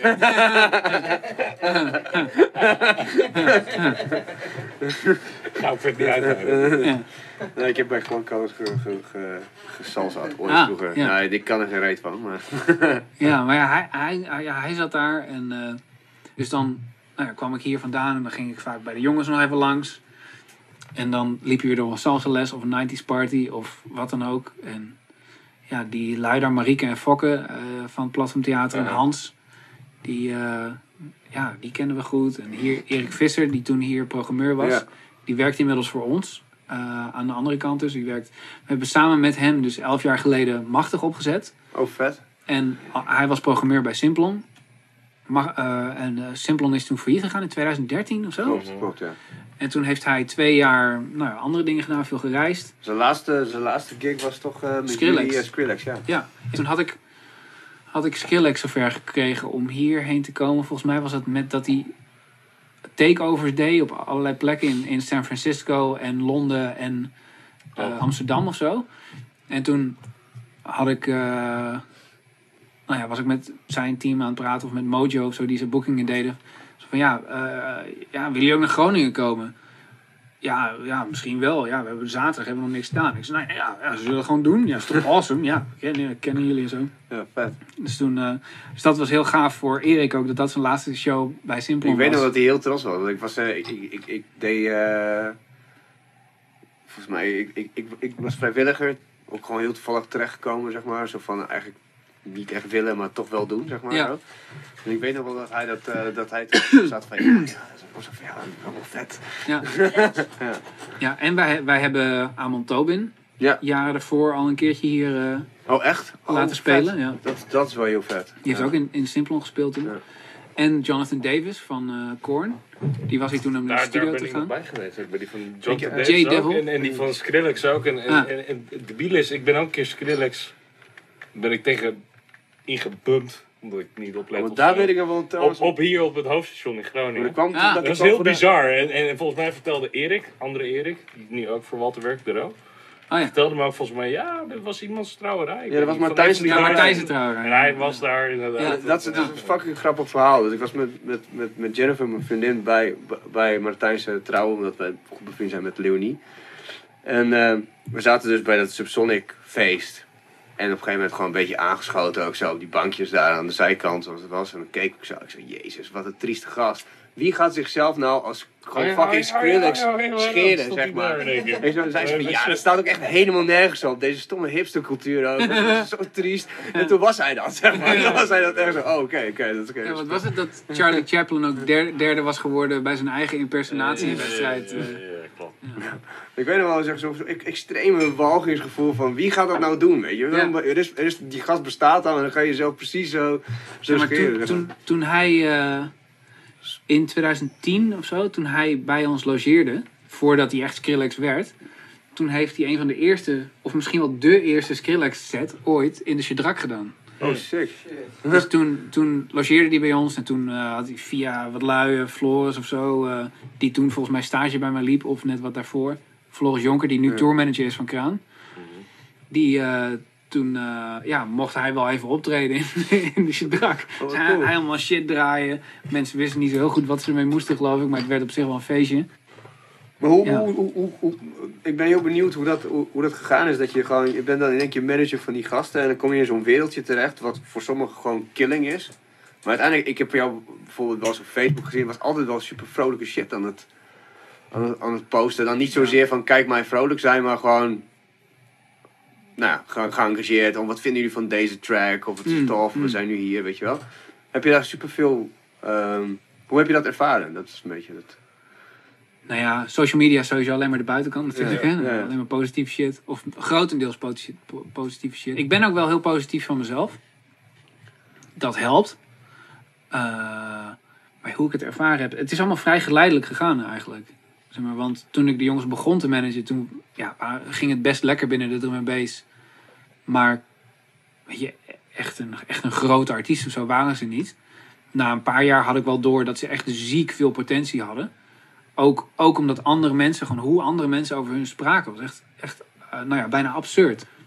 En eh, ja, en dan, ja, het is gewoon, het gaat, gaat gewoon de hele tijd zo. Zeg maar, totdat Martijn heeft nu, Martijn schrijft ook als zonderling muziek. En zijn liedje Crazy, Ja. met Lost Frequencies eh, samen, eh, is nu het meest gedraaide liedje op de Neder- Nederlandse radio van 2018. Wow. Shout-out Shout-out Shout-out ook naar Jaap. Ja, Jaap. Ja, de- Jaap. De man Mag, mag, ik heel even, Steel. mag Ja. ik heel even een leuke anekdote vertellen over Jaap? Als het eh, niet generend is. Nee, nee, nee, totaal niet. Nee, dit, is, eh, dit is ook vrij recent. Eh, mijn moeder, die doet heel veel marketing, maar die deed ook altijd Midsummer Fair en de Winter Fair of zo in Zij bij de Orangerie. En, Daar eh, stond zij dan als, met een kraampje. Ja, Ja, zoals ja. daar. En, eh, en ik, nee, en ik, ik, denk, ik ben dan zo, zo aardig om daar dan de boel voor haar naartoe te verplaatsen en op te halen. En, en toen afgelopen kerst, zo rond kerst zo, ik loop daar zo en eh, eh, ik sta gewoon die shit naar binnen de, de, de bus in te, te beunen. En ik loop dus over de trein en ik kom er een keer naartoe te aan. En een beetje, een beetje, nou wat is het, werkkleding. Ik wil niet werk... Stond Jaap in zo'n leren werkschot. Nee, nee, dat weer niet. Oh, maar nee. gewoon een beetje, beetje Zonder gewoon- kleren. Nee, maar weet je, weet je, weet je. Opengewerkt kruis. Ja, ja. ja, Nee, maar gewoon een Hij beetje. kwam van een feestje, Gewoon je. een beetje zon, nee, gewoon een beetje zondags, niet, niet Jaap de Vries. Ja. En hij zegt, hij doet wel niks van. Mooi, nee, ik zeg, ik was later van. Was er nou Jaap? Was het dan nou wel of niet? Ja, dat was wel Jaap, want zijn moeder, die, dat is gewoon de owner van die tent. Maar daar kom ik pas na jaren later achter. En hij staat daar gewoon een beetje. Maar zo- ken jij Jaap ook al? Ik ken Jaap wel een beetje. Daarom zei hij waarschijnlijk ook hoi tegen mij, omdat hij mijn hoofd herkende. En Ja. ik zei ook hoi, want ik dacht van, ik herken jouw hoofd. Maar ik wist niet van mezelf zeker of ik dacht of het nou Jaap was. En toen bleek het wel zo te zijn. Ja, maar dat vind ik dan, dat is, dan kom je er pas achter. dat, dat die, het, Hij is ook maar een mens. En ik zei, ik zei Ja, hij komt uit Zijen. Hij heeft daar heel Ja, ja. lang bij de bakker gewerkt. Zitten jullie, komen jullie elkaar dus op. kruislinks daar al tegen met shit inladen, uitladen. Hij is de boel aan het afbreken Hij doet- markt. Hij doet ook de, hij doet ook de social media van zijn Ja. eh, moeders winkel. Oh, Van de Oranjerie. Ja, ja, is het. Ja, dat, Allemaal volgen op Facebook. ja. cool. Ja, dan ga ik, ja. Dat is super Ja. grappig. Laten we Ja. jongens een shout-out. Gaat die shit, gaan we- laten we dat pompen met nog duizend likes dan. Maar die markt is ook echt gruwelijk. Ja, wat, wat, wat is dat dan? Gewoon, Van alles, een kerstmarkt. Zeg maar. maar dan, eh, dat is het, dat, een beetje Victoriaanse kerstmarkt. Ja. Met Christmas carols en poppenshow en wauw. superveel. Gewoon ook, ook best wel kitscherige eh, eh, shit om in je dennenboom te hangen. Waarom En- naar Düsseldorf als je daar naartoe kan, zeg maar? Ja. ja en het is een zijen en eh, ja, gewoon best wel awesome. Ja, maar En- het, het was voor mij een heel, heel raar iets in één keer. Omdat ik, eh, Ja, ik ken Jaap gewoon dat hij gewoon gruwelijke muziek altijd thuis. Gruwelijke electro. Ik ging altijd Ja. gewoon vet bezopen met hem toe zeggen: Je maakt net van die Super Saiyan muziek. En Ja, dan- ja. Ah, zo. Ja, hij draaide altijd als JP natuurlijk. JP, ja, klopt. Ja, en toen is hij, eh, ik weet even niet precies hoe lang geleden, vier, vijf jaar geleden, eh, heb ik hem gevraagd om labelmanager te worden bij ons. Want wij kennen hem wel en we ik wist dat hij marketing deed voor de Oosterpoort en hij DJ'de ook, dus hij wist wel wat van muziek. En ik, ik, ik heb met een paar mensen gehad dat ik met ze in Subsonic of zo af en toe met een arm om mijn nek stond van... Jongen, kunnen we niet eens een keer gaan samen gaan werken of zo? Ja. Moet je nou voorstellen? En dat we dan biertjes aan het drinken waren en dat het dan ook uiteindelijk gebeurd is. Vet. En Jaap is daar één van. Dat vind ik fucking mooi. Een goede gast. En eh, hij, hij kwam bij mij werken toen we... Ja, dat zal in 2013 geweest zijn. Toen, eh, toen, toen hebben, heeft hij nog net eventjes hier ook bij ons op kantoor gezeten. Maar zijn eerste officiële werkdag was dat hij ons hielp om de grote 60-inch eh, tv-monitors... die de jongens nu in de studio hebben hangen Ja. om, die, om te helpen om die met, met van die steekwagentjes van de platte tv-discounter in die ene grote meulboulevard, Hoon Diep, Ja. zo naar de studio's te, te rijden. Waar het nu is, zeg maar, nu de studio ja, zijn. ja, Het is echt gruwelijk toen, eh, toen wij die eh super handies kwamen brengen. Ik was er nog nooit geweest. Dat je zo'n Ja, ja, ja. dat was een gruw- gruwelijke plek ook. gewoon. ja, Van ja. de buitenkant ziet het eruit als een loods. Weet je ook niet wat je moet verwachten of ik, zo. ik, Ja. ik ben er ook heel sneaky geweest. Hoezo ben je daar sneaky geweest dan? Nou, ik was, ik was, eh, eh, eh, ik was voor Noorderzon bezig. En toen heb ik eh, de jongens van werk, die zitten daar ook natuurlijk. Oh ja, dat is Jo- ook zo. Joachim en Jelle. Toen ben ik daar een installatie wezen ophalen van hen. Uh, Ja. Toen ook daar een Ja, tuinkast vervoerd. Zo. Ja, maar dat was. Hey, hier zit wat, hè? ja. Werk, werk, Ja, je hebt zo'n aquarium heb je ook. Daar zit nooit, ja? aquarium. Nou ja, Oh, die boksen, ja, ja. die zit, ja. Ja, en de werkjongens die hebben ook op mijn nerven gezeten. Die hebben ook, die zijn ook, weet ik veel, tien jaar geleden begonnen ze ook met wat visuals doen bij Machtig. En die, Ja. ze doen nog regelmatig Noise Invites. eh Ja, visuals. klopt, ja. Vet. Ja, dat is wel leuk. En ja, Jaap, Jaap die werd toen dus onze labelmanager. En, en een paar jaar geleden eh, hebben we hem toen gevraagd om onder- onderdeel te worden van Zonderling. Hij is nu gewoon volledig, het is nu gewoon een duo. Dus Martijn maakt de muziek en Jaap eh, treedt op. Wat, wat dan, wat dan, eh, toen ik het voor het eerst hoorde, dacht ik ook van ja, is dat dat niet moeilijk of zo voor je? Dat je iemand anders die muziek maakt en dat het dan aan elkaar moet breien. Aan de andere kant denk ik van ja, nou ja, als je samen dan. Maar ik bedoel, hebt. ik bedoel binnen, even, even, heel even, Hm. weer kort erop, binnen gewoon binnen EDM. Ja, dat zou wel, maar gewoon ja. Je moet eens weten hoe die, die, die, die, die top guys, gewoon hoeveel ghost producers, ghost writers daar gewoon in. Dat is tegenwoordig doodnormaal.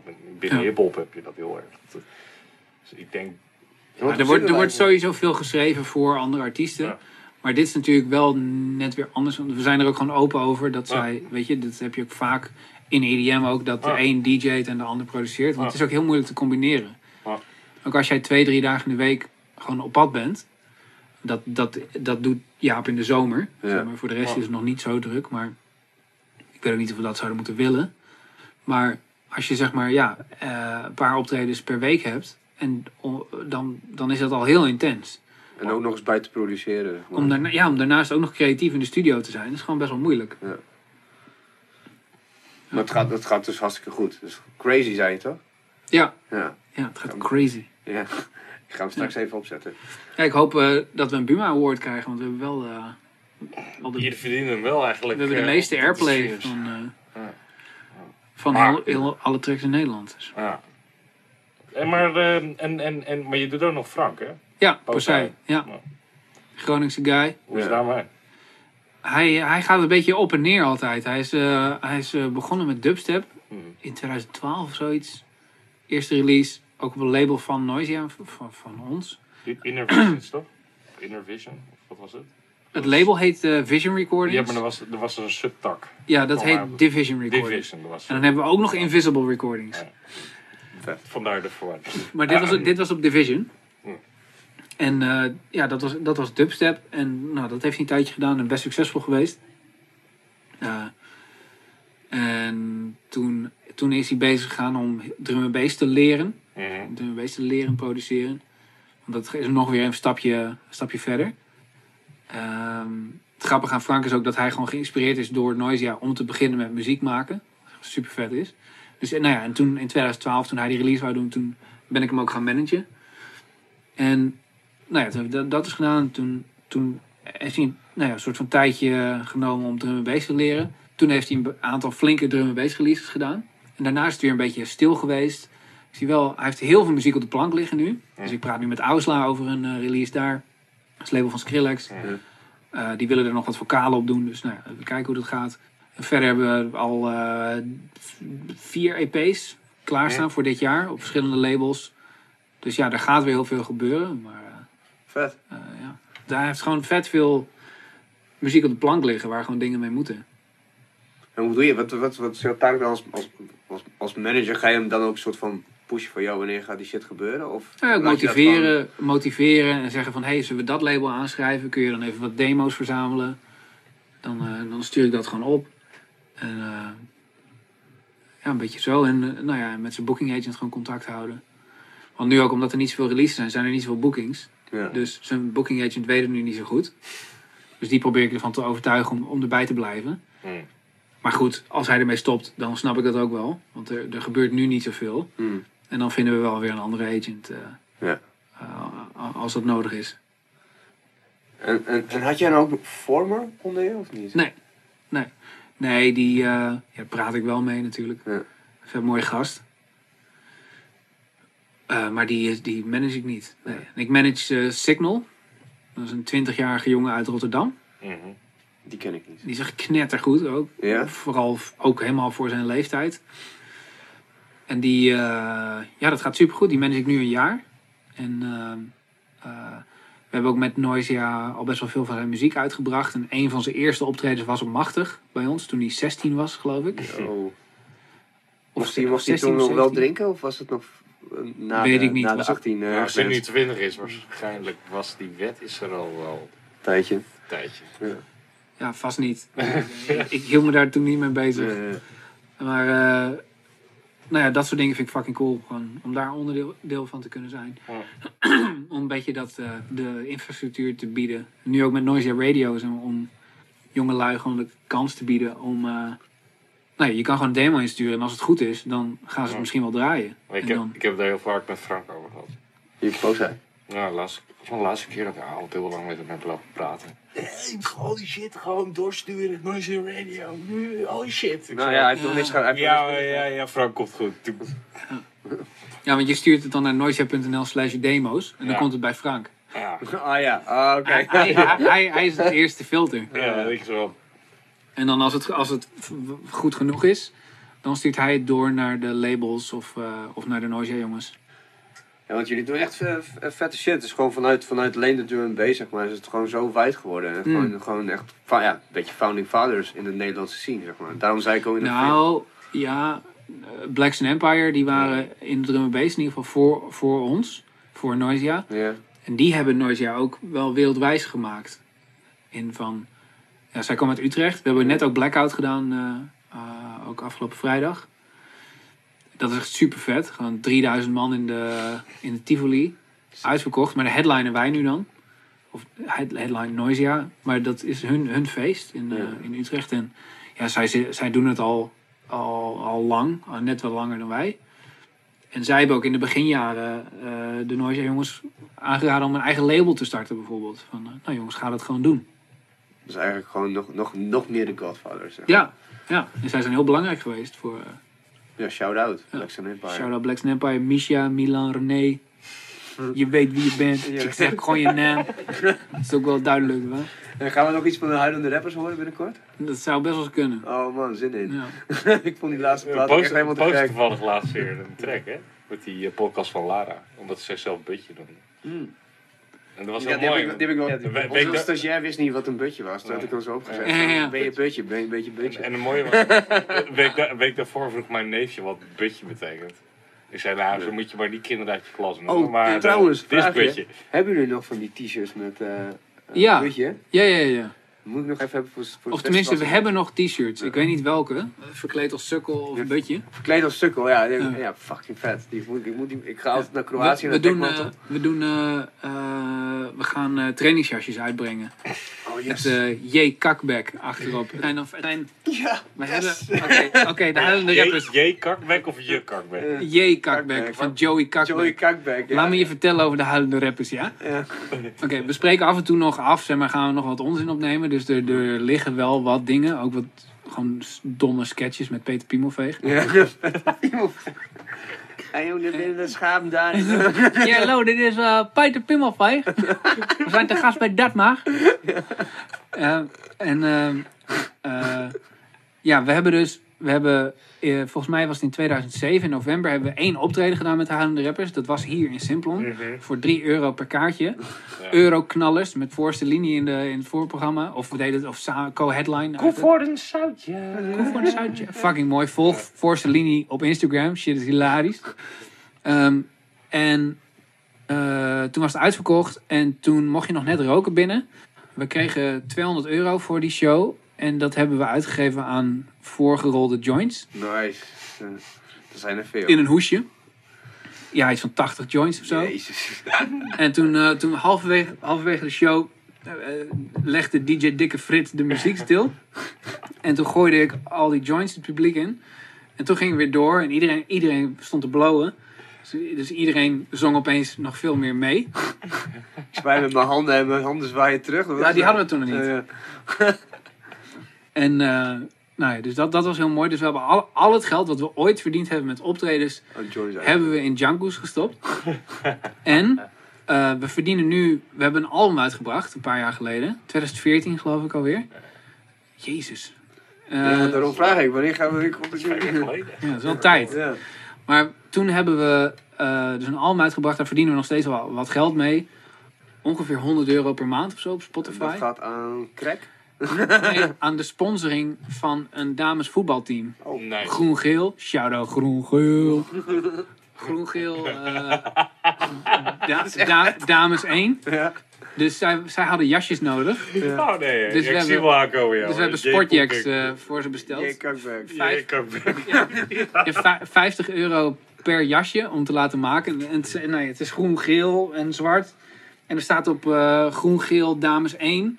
En die druppel, weet je, van, eh, Ja, jij hebt van Sukkel, ja, Sukkel als als Sukkel. sukkel. Ja, ik wou ook zeggen, je hele familie is sukkel, maar dat was... eh, dat was netjes. en, dan, ja, en dan de huilende rappers en, eh, en dan achterop dus een naam.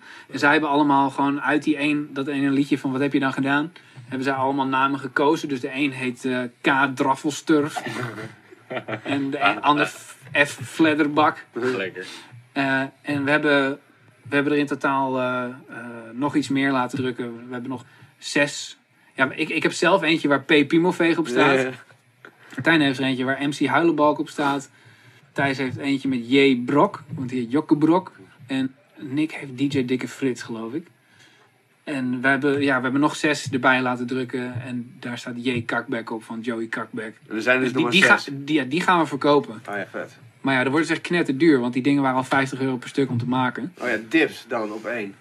Ja, nou ja. ja, ja. Waar ga je ze verkopen dan? Op, Online? op onze webshop. Oh, vet. Op eh, visionrecordings.nl Mm. komt dat te staan. Maar Weet je over wanneer? Of, eh, nou, we, on- onze, onze label assistant, eh, die is nu eh, Erik Visser. Die eh, doet ook veel van de merch eh, dingen bij ons. Die doet dus evenementen en ook merch. En die is nu op vakantie in Peru en Bolivia. Dus als hij terug is, dan gaan we erover nadenken. We hebben al wel een paar stomme foto's genomen van Oh, ons met die dingen aan. Dat wordt echt, dat is echt, dat wordt echt van fucking run wordt het daarop. Ja, nou ja, dan is het ook heel snel klaar. Ja, ja, ja. Nou ja, maar dus, dus ja, we proberen ook al het geld dat we verdienen aan eh, muziekverkoop gewoon in damesvoetbalteams te steken. Nice. Sponsoring. Nice. Dat is vet. Hoe kom je erbij, het damesvoetbalteam? Waarom? S- Het zusje van eh Thijs voetbalt daar. Ah, kijk. Zij zit geloof ik zelf niet eens in dames 1. Ze zit in dames 2 geloof ik. Maar via haar komt dat. Thijs gaat af en toe ook naar die wedstrijden. En staat hij langs de kant zo. Geel! Met zijn familie, met zijn broertjes. Zo, eh, Ja, en met J. Brok straks op de rug natuurlijk. Ja. cool. een beetje joelen. Ja. Nee, geniaal. Dat is gewoon de Groningse geschiedenis.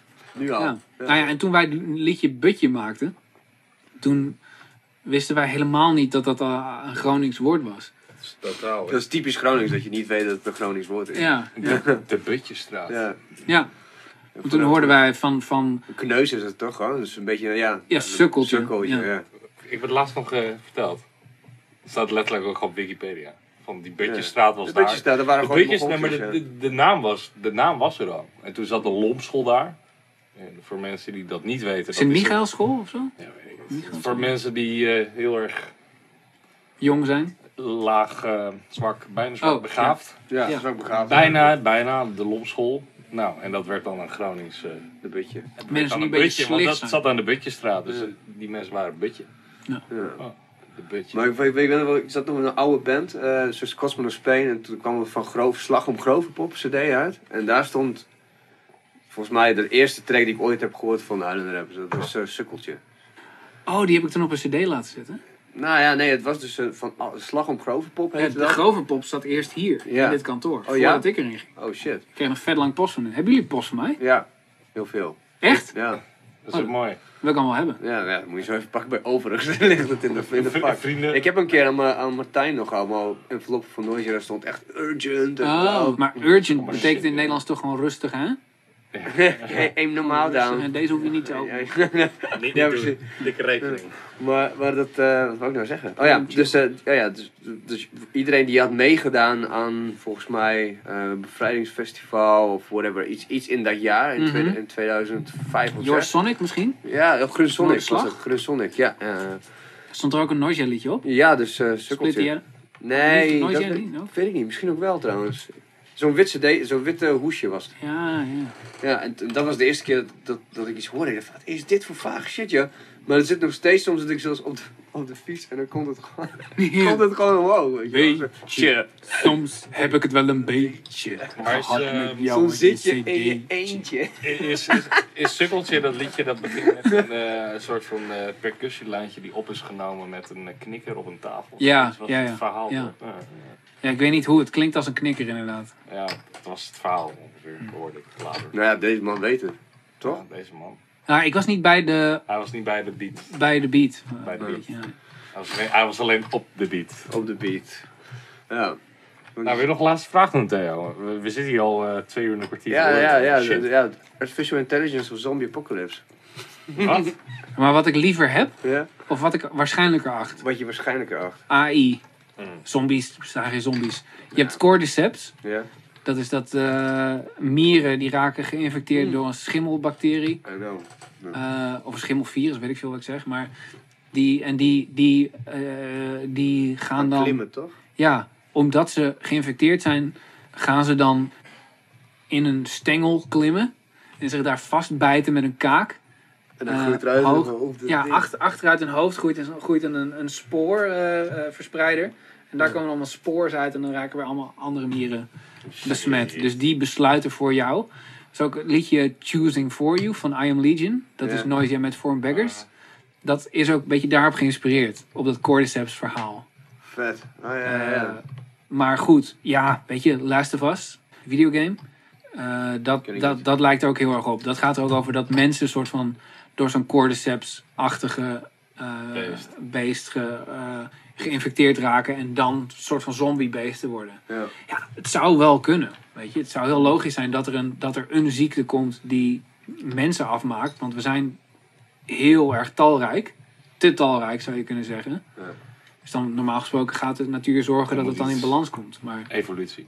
Dus zombies vind ik gewoon een beetje debiel. W- Wist je trouwens dat ehm, termieten, als die gaan scheiden, dan vreten ze elkaars antenne op? Heeft dat ermee te maken? Nee, ja, weet gaan- niet. Ik wou het gewoon zeggen. Ik las dit vandaag toevallig. Gewoon Hey, ben jij nog in een gooien? Als ze gaan Scheiden. Bieren. Ik dacht nou termieten. Maar wat is scheiden? Ja, nou, maar er zijn, Zijn ze dus- monogaam? Ja, er zijn dus dieren die dat wel zijn. Je, je termieten zijn dat. En je hebt wolven en je hebt beren en je hebt zwanen. zwanen. Ja, klopt. Ah, En, en nog één. Maar termieten die, gaan, die eten letterlijk elkaars antenne op als ze gaan scheiden. Cool. oh. Maar goed, ik dacht wel even termi- eh, mieren, termieten. Vandaar. Misschien dat er minder mensen gaan scheiden als dat dat van regel wordt. of zo. Ja, dan moet, dan moet je elkaars arm opeten. Lekker. Of oren. Dan moet je de oren van elkaar afknabbelen. Klinkt toch wel een beetje als Ik heb een orenvet. Dus in principe zou ik dan... eh, Ja, maar opeten, hè? Niet, ja, ja, ja, dat is wel taai natuurlijk. Heb je wel zo'n varkensoor gehad in je mond gehad? Volgens mij wel, toen ik in China was waarschijnlijk. Nou, dat is echt een en al. eh, Maar goed. Heb Ja. jij nog eh, bes- besluitende woorden? Afsluit, afs- besluiten, afsluitende woorden? Ik vind dat er eh, muziekstudio's in Groningen moeten komen voor producers die ze kunnen huren voor 100 of 200 euro per maand. En dat ze daar gewoon altijd terecht kunnen en een computer neer kunnen zetten en een bank en misschien een beetje kunnen blowen. Als je daar zin in hebt. En, eh, want dat misten wij toen we buitenshuis een studio wilden. Zeg maar. Toen was dat er eigenlijk gewoon niet. Hmm. En ik vind in, in nou ja, de- dit klimaat, zeg maar, waarin elektronische muziek heel belangrijk is, vind ik dat er een laagdrempelige mogelijkheid moet zijn voor jongeren die producer willen worden, of, of het al zijn, om nou ja, net die volgende professionaliseringsslag te maken en een eigen studio te hebben. In een complex het liefst, zodat ze ook met elkaar, elkaar aan kunnen steken. Eh, en enthousiasmeren Ja. en inspireren. En dat het gewoon niet zoveel kost en dat je daar gewoon muziek kan maken. Flex, Flexplex Studio. Ja, en dat, en dat er. Nee, nee, nee. Het moet wel echt hun eigen studio dan zijn. Oké. Niet gaan, uit- we gaan dus overleggen met de nachtburgemeester van Groningen. Nou ja, ik ben al met Martijn erover aan het praten. Merlijn. Eh, Merlijn. En met eh, Pascal van Kopjek. Ja. En met Geert Jan van Iwi. Wil ik, wil ik, ik, ik vind eigenlijk. Maar dan lul ik een beetje mijn mond voorbij misschien. Maar ik vind eigenlijk dat er in de oude VND gewoon zoiets moet komen. Ja. Gewoon dat en dan Iwi bovenin. Laplace eruit sodemieteren. Love you Laplace. Love you. Moet je, Love wel, you. moet je wel tegen Moculture vechten? Ja. Oh, maar daar beneden daar hoeft niks. Nee, nee. Waar Jumbo nu zit. Maar, eh, maar Is dat houdbaar? geen idee. Maar ik heb wel meer dingen gedaan die niet haalbaar waren. Ja, dat is spirit. Maar ik, ik, vind, ik vind gewoon dat er studio's moeten komen. Dat zou een goede plek zijn. Maakt me verder eigenlijk geen flikker uit. Eh, ik vind gewoon dat het er moet komen. Ik vind dat, eh, dat Groningen als eh, cultuurstad, als muziekstad eh, nummer twee na Amsterdam, of eigenlijk misschien wel nummer één. Sowieso nummer 1. Ja. Eh, Oh, oh, oh, pas op hè. nou ja, Knokken dan. Ja, maar ik, ik, ik heb daar iets andere kijk. Ja. Maar dat- goed, dan gaan maar Groningen is gaan gewoon, eh, heeft muziek gewoon voorop staan. Dat zegt de gemeente in ieder geval. En talentontwikkeling. En ik, act, ik, ik, act like. ik, vind- ik vind dat dit erbij eh, hoort. Put your, put your, Ja. Ja, het is niet meer rockmuziek. put your zeg maar. mouth is, dat is- where your money is. ja, put your money where your mouth Mouth is. is with your mouth where your money is. Put your money Dit is where het your moment money dat Jasper ophoudt met praten. Put, put your money where my money is. ja, put je money waar. Money in my wallet. Ik bedacht net wel van, dit is wel een ding dat zo boven dat artikel moet komen met Walter. Walter Flapper. Ik, wat was het nou? Ik, onmogelijke... Mon- onmogelijk- Ik Oh, denk je wel eens vaker iets onmogelijks. Ja, ja, dat, dat hoort het. Ik heb al vaak weer iets onmogelijks Ik gedaan. moet, ik punt. moet, ja. money pakkers, money get. Je pak maar niet get. Ja. Nou, nee, maar je hebt gelijk. Ik heb een serieuze toon. Ja, je hebt wel gelijk. Dat moet wel gewoon, zo, zoiets moet wel eh, komen. Ik zeg dat gewoon al tien jaar Ja. regelmatig op plekken. En eh, ja, ik denk, ik denk dat dat awesome zou zijn voor de stad. Oké. Cool. Top. Nou, laten we hiermee afsluiten. Is goed. DJ Harry. Cut it. Bring down the beat. Dag, Onze allereerste goed opgenomen. We hopen het. We hopen het. Oh shit, oh shit. Ja, dankjewel man. Leuk. Mag dat? Ja, dat mag.